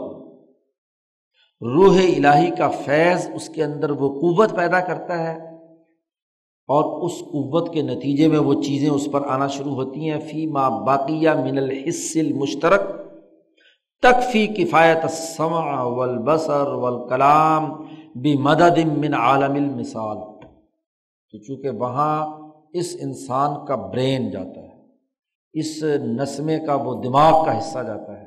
اور دماغ کے حصے سے ہی یہ تمام ادراکات و احساسات ہیں۔ چکھنا، سننا، سونگنا، دیکھنا، سمجھنا وغیرہ وغیرہ۔ ہوا سے خمسہ ظاہرہ اور باطنا تو یہاں دنیا میں تو اس غذا سے کھا کر یہ کام کر رہے تھے۔ اور جب وہاں پہنچتے ہیں تو عالمی مثال کی غذا کھا کر کیا ہے؟ ان کے اندر توانائیاں پیدا ہوتی ہیں۔ اور اسی لیے یہاں کی نظر اگر ایک ایکڑ، دو ایکڑ تک نظر کر رہی ہے اس غذا سے، تو جو وہاں عالم مثال کی غذا ہے وہ اتنی لطیف، اتنی صاف شفاف، اتنی بہترین ہے کہ وہی نظر جس کو کہا فبصر کل یوما حدید کہ اتنی تیری تیز نظر ہوگی تو دور دراز تک، کے علاقوں تک ہاں جی دیکھ رہا ہوگا۔ تو وہ تمام چیزیں وہاں پر اس مثالی قوت سے بنتی ہیں، بے مددم مل عالم المثال۔ عالم مثال سے۔ عالم مثال کی تعریف کیا ہے؟ شاہ صاحب نے کہا آنی میری براد عالم مثال سے وہ ہے جو القوت المتوسطہ بین المجرد والمحسوس المبسا فی الافلاق کی کشعین واحد۔ پیچھے شاہ صاحب پورا باپ بیان کیا تو اس باپ کا خلاصہ یہاں شاہ صاحب نے بیان کر دیا کہ یہ جو عالم شہادی ہے، یہ جو عرضی یہاں اس عرض پر ہم ہیں۔ اور ایک عالم ملکوت ہے۔ ان دونوں کے درمیان جو ہے وہ اس قوت کو، عالمگیر قوت کو جو مجرد اور محسوس کے درمیان ہے اور پوری کائنات کے اندر پھیلی ہوئی ہے، ان افلاق میں پھیلی ہوئی ہے، آسمان دنیا سے نیچے، وہ تمام کا تمام کیا ہے، عالم مثال ہے۔ تو ان مثال کی قوتوں سے وہ غذا لیتا ہے۔ اور اس قوت کے ذریعے سے اس کی آنکھیں، اس کے کان، اس کے ناک، اس کی تمام چیزیں، اس کا جسم، سب کچھ عالم مثال کی طاقت اور توانائی سے بنتا ہے۔ اب دنیا میں اس نسمے نے جیسے اعمال کیے، جیسی قوتیں بنائیں، جیسی غذائیں کھائیں، جیسی یہاں اس کی استعداد بن گئی، اب وہاں اگلے مرحلے میں داخل ہونے کے بعد اگر اچھے کام کیے ہیں تو لباس نورانی تو اس کا وجود جو عالم مثال میں ہوتا ہے وہ نورانی لباس کا ہوتا ہے۔ اور اگر اس نے یہاں شیطان کے زیر اثر، ابلیس کے زیر اثر کام کیا ہے، تو چونکہ اس عالم مثال کے اندر ابلیس بھی ملائے صافل میں موجود ہے، تو ابلیس کے زیر اثر ہونے کی وجہ سے اس کو جو لباس پہنایا جاتا ہے وہ بھی شیطانی اور ظلمانی لباس ہوتا ہے۔ جی۔ تو وہاں اس نصبے میں استعداد پیدا ہو جاتی ہے ہی نائزن لباس نورانی او ظلمانی بھی مددم من عالم مثال عالم مثال کی مدد سے ویسے ہی اس کا جسم اس دنیا میں کیے ہوئے اعمال کے تناظر میں ہاں جی اس روح ہوائی کو لباس دے دیا جاتا ہے۔ جیسے یہاں برا کام کرنے کے نتیجے میں چہرے پر لانت پڑ رہی ہوتی ہے، چہرہ کالا ہو جاتا ہے اور بہت سارے بد اعمالیاں، شیطانی اعمال یہاں پر کر رہا ہوتا ہے، تو وہاں جا کر بھی مثال کی شیطانی قوتوں سے مدد لے کر اس کے جسم کا لباس کیا ہے، ظلمانی ہو جاتا ہے۔ اور اگر یہاں اس نے اچھے کام کیے ہیں، نورانی کام کیے ہیں، تو اس کے نتیجے میں وہاں جو لباس ملتا ہے، وہ لباس ہے نورانی ہوتا ہے۔ اور ومن ہونا علی کا اور اسی بنیاد پر تطولد عجائب عالم البرزخ۔ عالم برزخ کے جتنے عجائبات احادیث میں یا قرآن میں بیان کیے گئے ہیں، تو وہ عجائبات ظاہر ہوتے ہیں۔ جیسا یہاں ہوتا ہے، ویسا ہی وہاں۔ آپ نے پیچھے جعفر تیار کا تذکرہ سنا تھا کہ ان کو جو وہاں ہاں جی حور دی گئی، وہ کون تھی؟ اللہ سا ہاں جی بڑے بڑے ہونٹوں والی سرخ اور فلاں فلاں ہاں جی ویسی دی گئی۔ کیونکہ وہ یہاں جو کچھ ان کی جسمانی ساخت کے تناظر میں جن چیزوں سے ان کو فرد حاصل ہوتی تھی، وہی وہ ویسی حور ان کو مل گئی۔ حالانکہ ایسی کالی کلوٹی کو دنیا کا کون انسان پسند کرے گا؟ لیکن وہ پسند کر رہے ہیں، اس لیے ان کو وہاں ان کو ویسی دی گئی۔ دو، تیسرا اسٹیپ رہتا ہے۔ سم ایزا نوفی خفصور اس کے بعد تیسرا مرحلہ آیا کہ جب وہاں سور پھونکا جائے گا، حشر کا میدان ہوگا جا فیض عام من باری اسور ذات باری تعالیٰ جس نے مختلف صورتیں بنائی ہیں انسانوں کی، اس کا جب عام فیض آئے گا بے منزل فیض الزی کان امن حفی بد الخلق، وہ ایسا ہی فیض ہوگا جو ابتدائے مخلوق کے موقع پر آیا تھا، جس میں مخلوقات الگ الگ بنی تھیں۔ تو اس فیض کے نتیجے میں حین نفخت ارواح فل اجساد و اس سا عالم المولید تو چونکہ اللہ نے کہا ہے نا کہ میں نے جیسے ابتدا ان تمام چیزوں کو ہوا یوبد و یعید، جیسے ابتدا ہوئی تھی تو اسی طرح میں دوبارہ کیا کروں گا؟ یعید، اعادہ کروں گا۔ دوسرا، دوبارہ سرکل شروع ہو جائے گا۔ اور جب یہ دوبارہ سور پھونکا جائے گا اور یہ پرانا، پورا ڈھانچہ جو ہے، سب توڑ پھوڑ کر جتنی بھی یہاں کی کیمسٹری ہے، وہ ختم ہو جائے گی، حیات ترکیبیہ ہاں جی پوری ہو جائے گی، تو دوبارہ بدل خلق، نئی مخلوق بننے کا عمل شروع ہوگا۔ تو اس وقت وہی روحیں جو ہیں، اپنے انہیں جسموں میں جو دنیا میں ان کا جسم عرضی تھا، وہی انہیں روح کے ساتھ وہ اٹھائی جائیں گی، پھر وہی عالم موالید بنے گا۔ اور او جب فیض الروح الہی ان یکتسی لباسن جسمانی فیض، وہ روح الہی کا فیض دوبارہ اس جسم پر وہی جسمانی لباس جو دنیا کے ساٹھ ستر سال کی زندگی میں تھا، وہ دوبارہ اس کے اوپر کیا ہے؟ پہنا دیا جائے گا۔ یا یہ ہے اور یا لباسن بین المثال والجسم۔ دونوں میں سے جو سمجھ لو کہ مثالی اور جسمانی کے درمیان کا کوئی لباس ان کو پہنایا جائے گا اور پھر وہ تمام باتیں جو حشر سے لے کر جنت اور دوزخ میں داخل ہونے تک پلسرات اور وغیرہ وغیرہ سے گزرنے کی ہیں، وہ تمام باتیں پیش آئیں گی جن کی خبر نبی اکرم صلی اللہ علیہ وسلم نے دی ہے اسادق المصدوق نے دی ہے، علیہ افضل الصلاوات و ایمن التحیات۔ ان پر نبی اکرم صلی اللہ علیہ وسلم پر افضل ترین درود پاک ہو اور ان پر ایمن ترین ہاں جی تحیات ہو۔ تو یہ تیسرا مرحلہ۔ اچھا جی۔ اس کے بعد شاہ صاحب یہ کہتے ہیں کہ یہ بات جب ثابت ہو گئی، یہ مرحلے آپ کے، تو اس کا مطلب یہ کہ ان دونوں کا جوڑ وہاں تک چلنا ہے۔ حشر کے میدان تک، بلکہ جنت اور دوزخ تک۔ اس لیے جنت میں حور و قصور کا تذکرہ ہے کہ وہاں وہ انسان کی جو نسمے کی خواہشات ہیں، عورت سے متعلق یا کھانوں سے متعلق یا پھلوں سے متعلق، وہ اسی طرح موجود ہے وہ نسمہ ہے تو اس کو کھانے کی ضرورت ہے نا، ورنہ وہ جو روح فیض الہی آیا ہے نقطۂ نورانی، اس کو تو ان چیزوں کی ضرورت نہیں ہے۔ شاہ صاحب کہتے ہیں، ولما کانت نسمت برزخن متوسطن بین الروح الہی ولبدر العرضی تو شاہ صاحب کہتے ہیں، یہ جو روح ہوائی ہے نا، یہ گویا کہ برزخ اور درمیان میں ہو گیا روح حقیقی اور بدن عرضی کے درمیان۔ اس بدن کے درمیان جو جسمانی جسم موجود ہے اور وہ جو روح حقیقی ہے، اس کے درمیان قوت متوسطہ کے طور پر کیا ہے، یہ روح حیوانی یا نسمہ ہے۔ تو وجہ ب یقون اللہ وجہ الا حاضہ و وجہ الا ذا کا یہ جو چونکہ دونوں کے درمیان رابطۂ کار ہے، خالصتاً ہے وہ روح حقیقی۔ اور یہ جو بدن ہے یہ خالصتاً عرضی ہے اور یہ جو درمیان میں نسمہ ہے یہ دونوں سے متعلق ہے۔ یہ جو نسمہ ہے اس کے دو حصے ہیں۔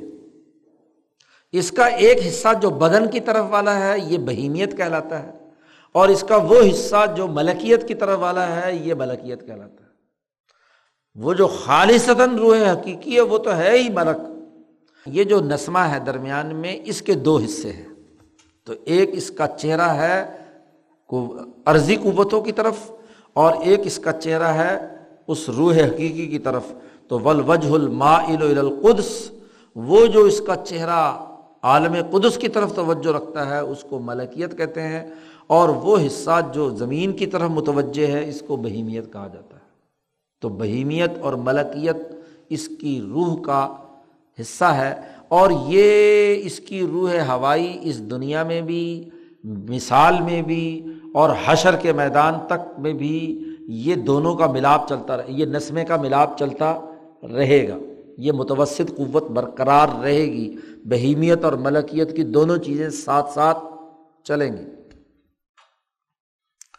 شاہ صاحب کہتے ہیں یہ چار باتیں فائدے اور روح کی اس حقیقت کے یہ متعلقہ امور بیان کرنا کافی ہے۔ و نقتصر ہاں جی من حقیقت روح حاض المقدمات۔ ان مقدمات پر روح کی حقیقت کو ہم یہیں پر بند کرتے ہیں تاکہ اس علم جس پر ہم بحث کر رہے ہیں، کیونکہ اس علم کا تعلق شریعت کی حقیقت یا قانون کی جو پابندی ہے کسی سوسائٹی میں یا سوسائٹی کی ساخت اس پر، اس علم پر ہم بحث کر رہے ہیں، علم اسرار الدین پر۔ تو اس علم کے جو بنیادی امور ہیں، حقیقت روح سے متعلق، اسی پر ہم بات کو اپنا مکمل کرتے ہیں۔ اور تفر علیہ التفاری اور اسی پر باقی جتنی بھی اگلی یہ تفریحات ہیں یا جزیات ہیں، وہ اسی کی فروئی شاخیں ہیں۔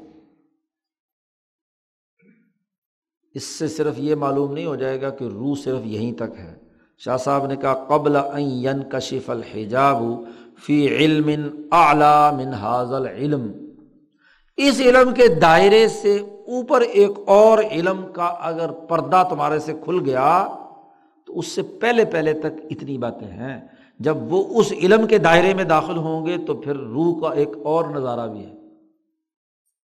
ظاہر ہے کہ وہ دائرہ کار صوفیہ کا ہے، وہ شریعت کے دائرے سے اوپر کی بات ہے۔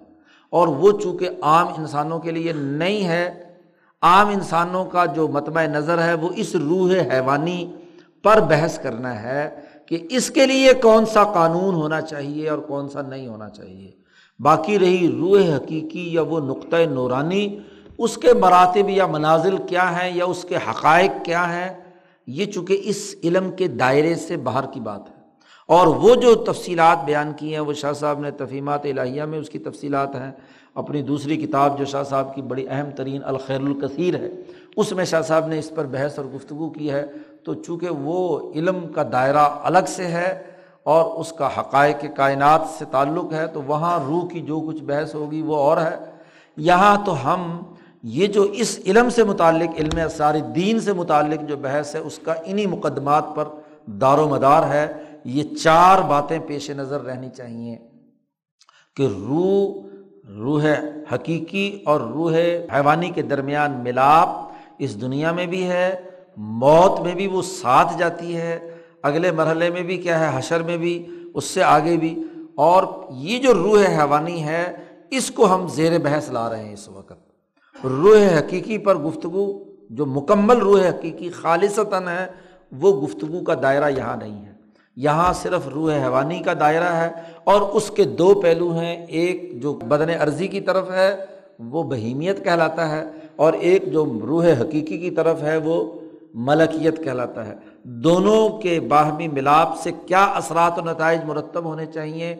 یا کون سی قانون جو ہے وہ درست ہے اور کون سا غلط ہے؟ اب یہ روح حیوانی جو ہے، اس کو دنیا کے تمام اوقالات تسلیم کرتے ہیں۔ کیونکہ ہم نے مقدمے میں شروع میں یہ بات کہی تھی کہ جو ہم قاعدے بیان کر رہے ہیں، وہ تمام مذاہب اور تمام اوقلاء اور حکمہ کے تسلیم شدہ ہیں۔ تو روح حیوانی تو تسلیم شدہ ہے نا؟ تمام میڈیکل سائنسز میں، تمام اطباء کے یہاں تمام حکمہ کے یہاں ہاں جی اور اس پوری گفتگو سے کیا ہے؟ اب اس کے دو پہلو ہیں، ایک ملکیت کی طرف اور ایک دوسری طرف۔ تو اس کو زیر بحث لا کر اس پر ہم اگلی ساری گفتگو کریں گے۔ اگلی جتنی بھی گفتگو ہے وہ ان دونوں کے بعد ملاپ کے تناظر میں بہیمیت اور غلطیت کے حوالے سے۔ بات ختم ہوگی اللہ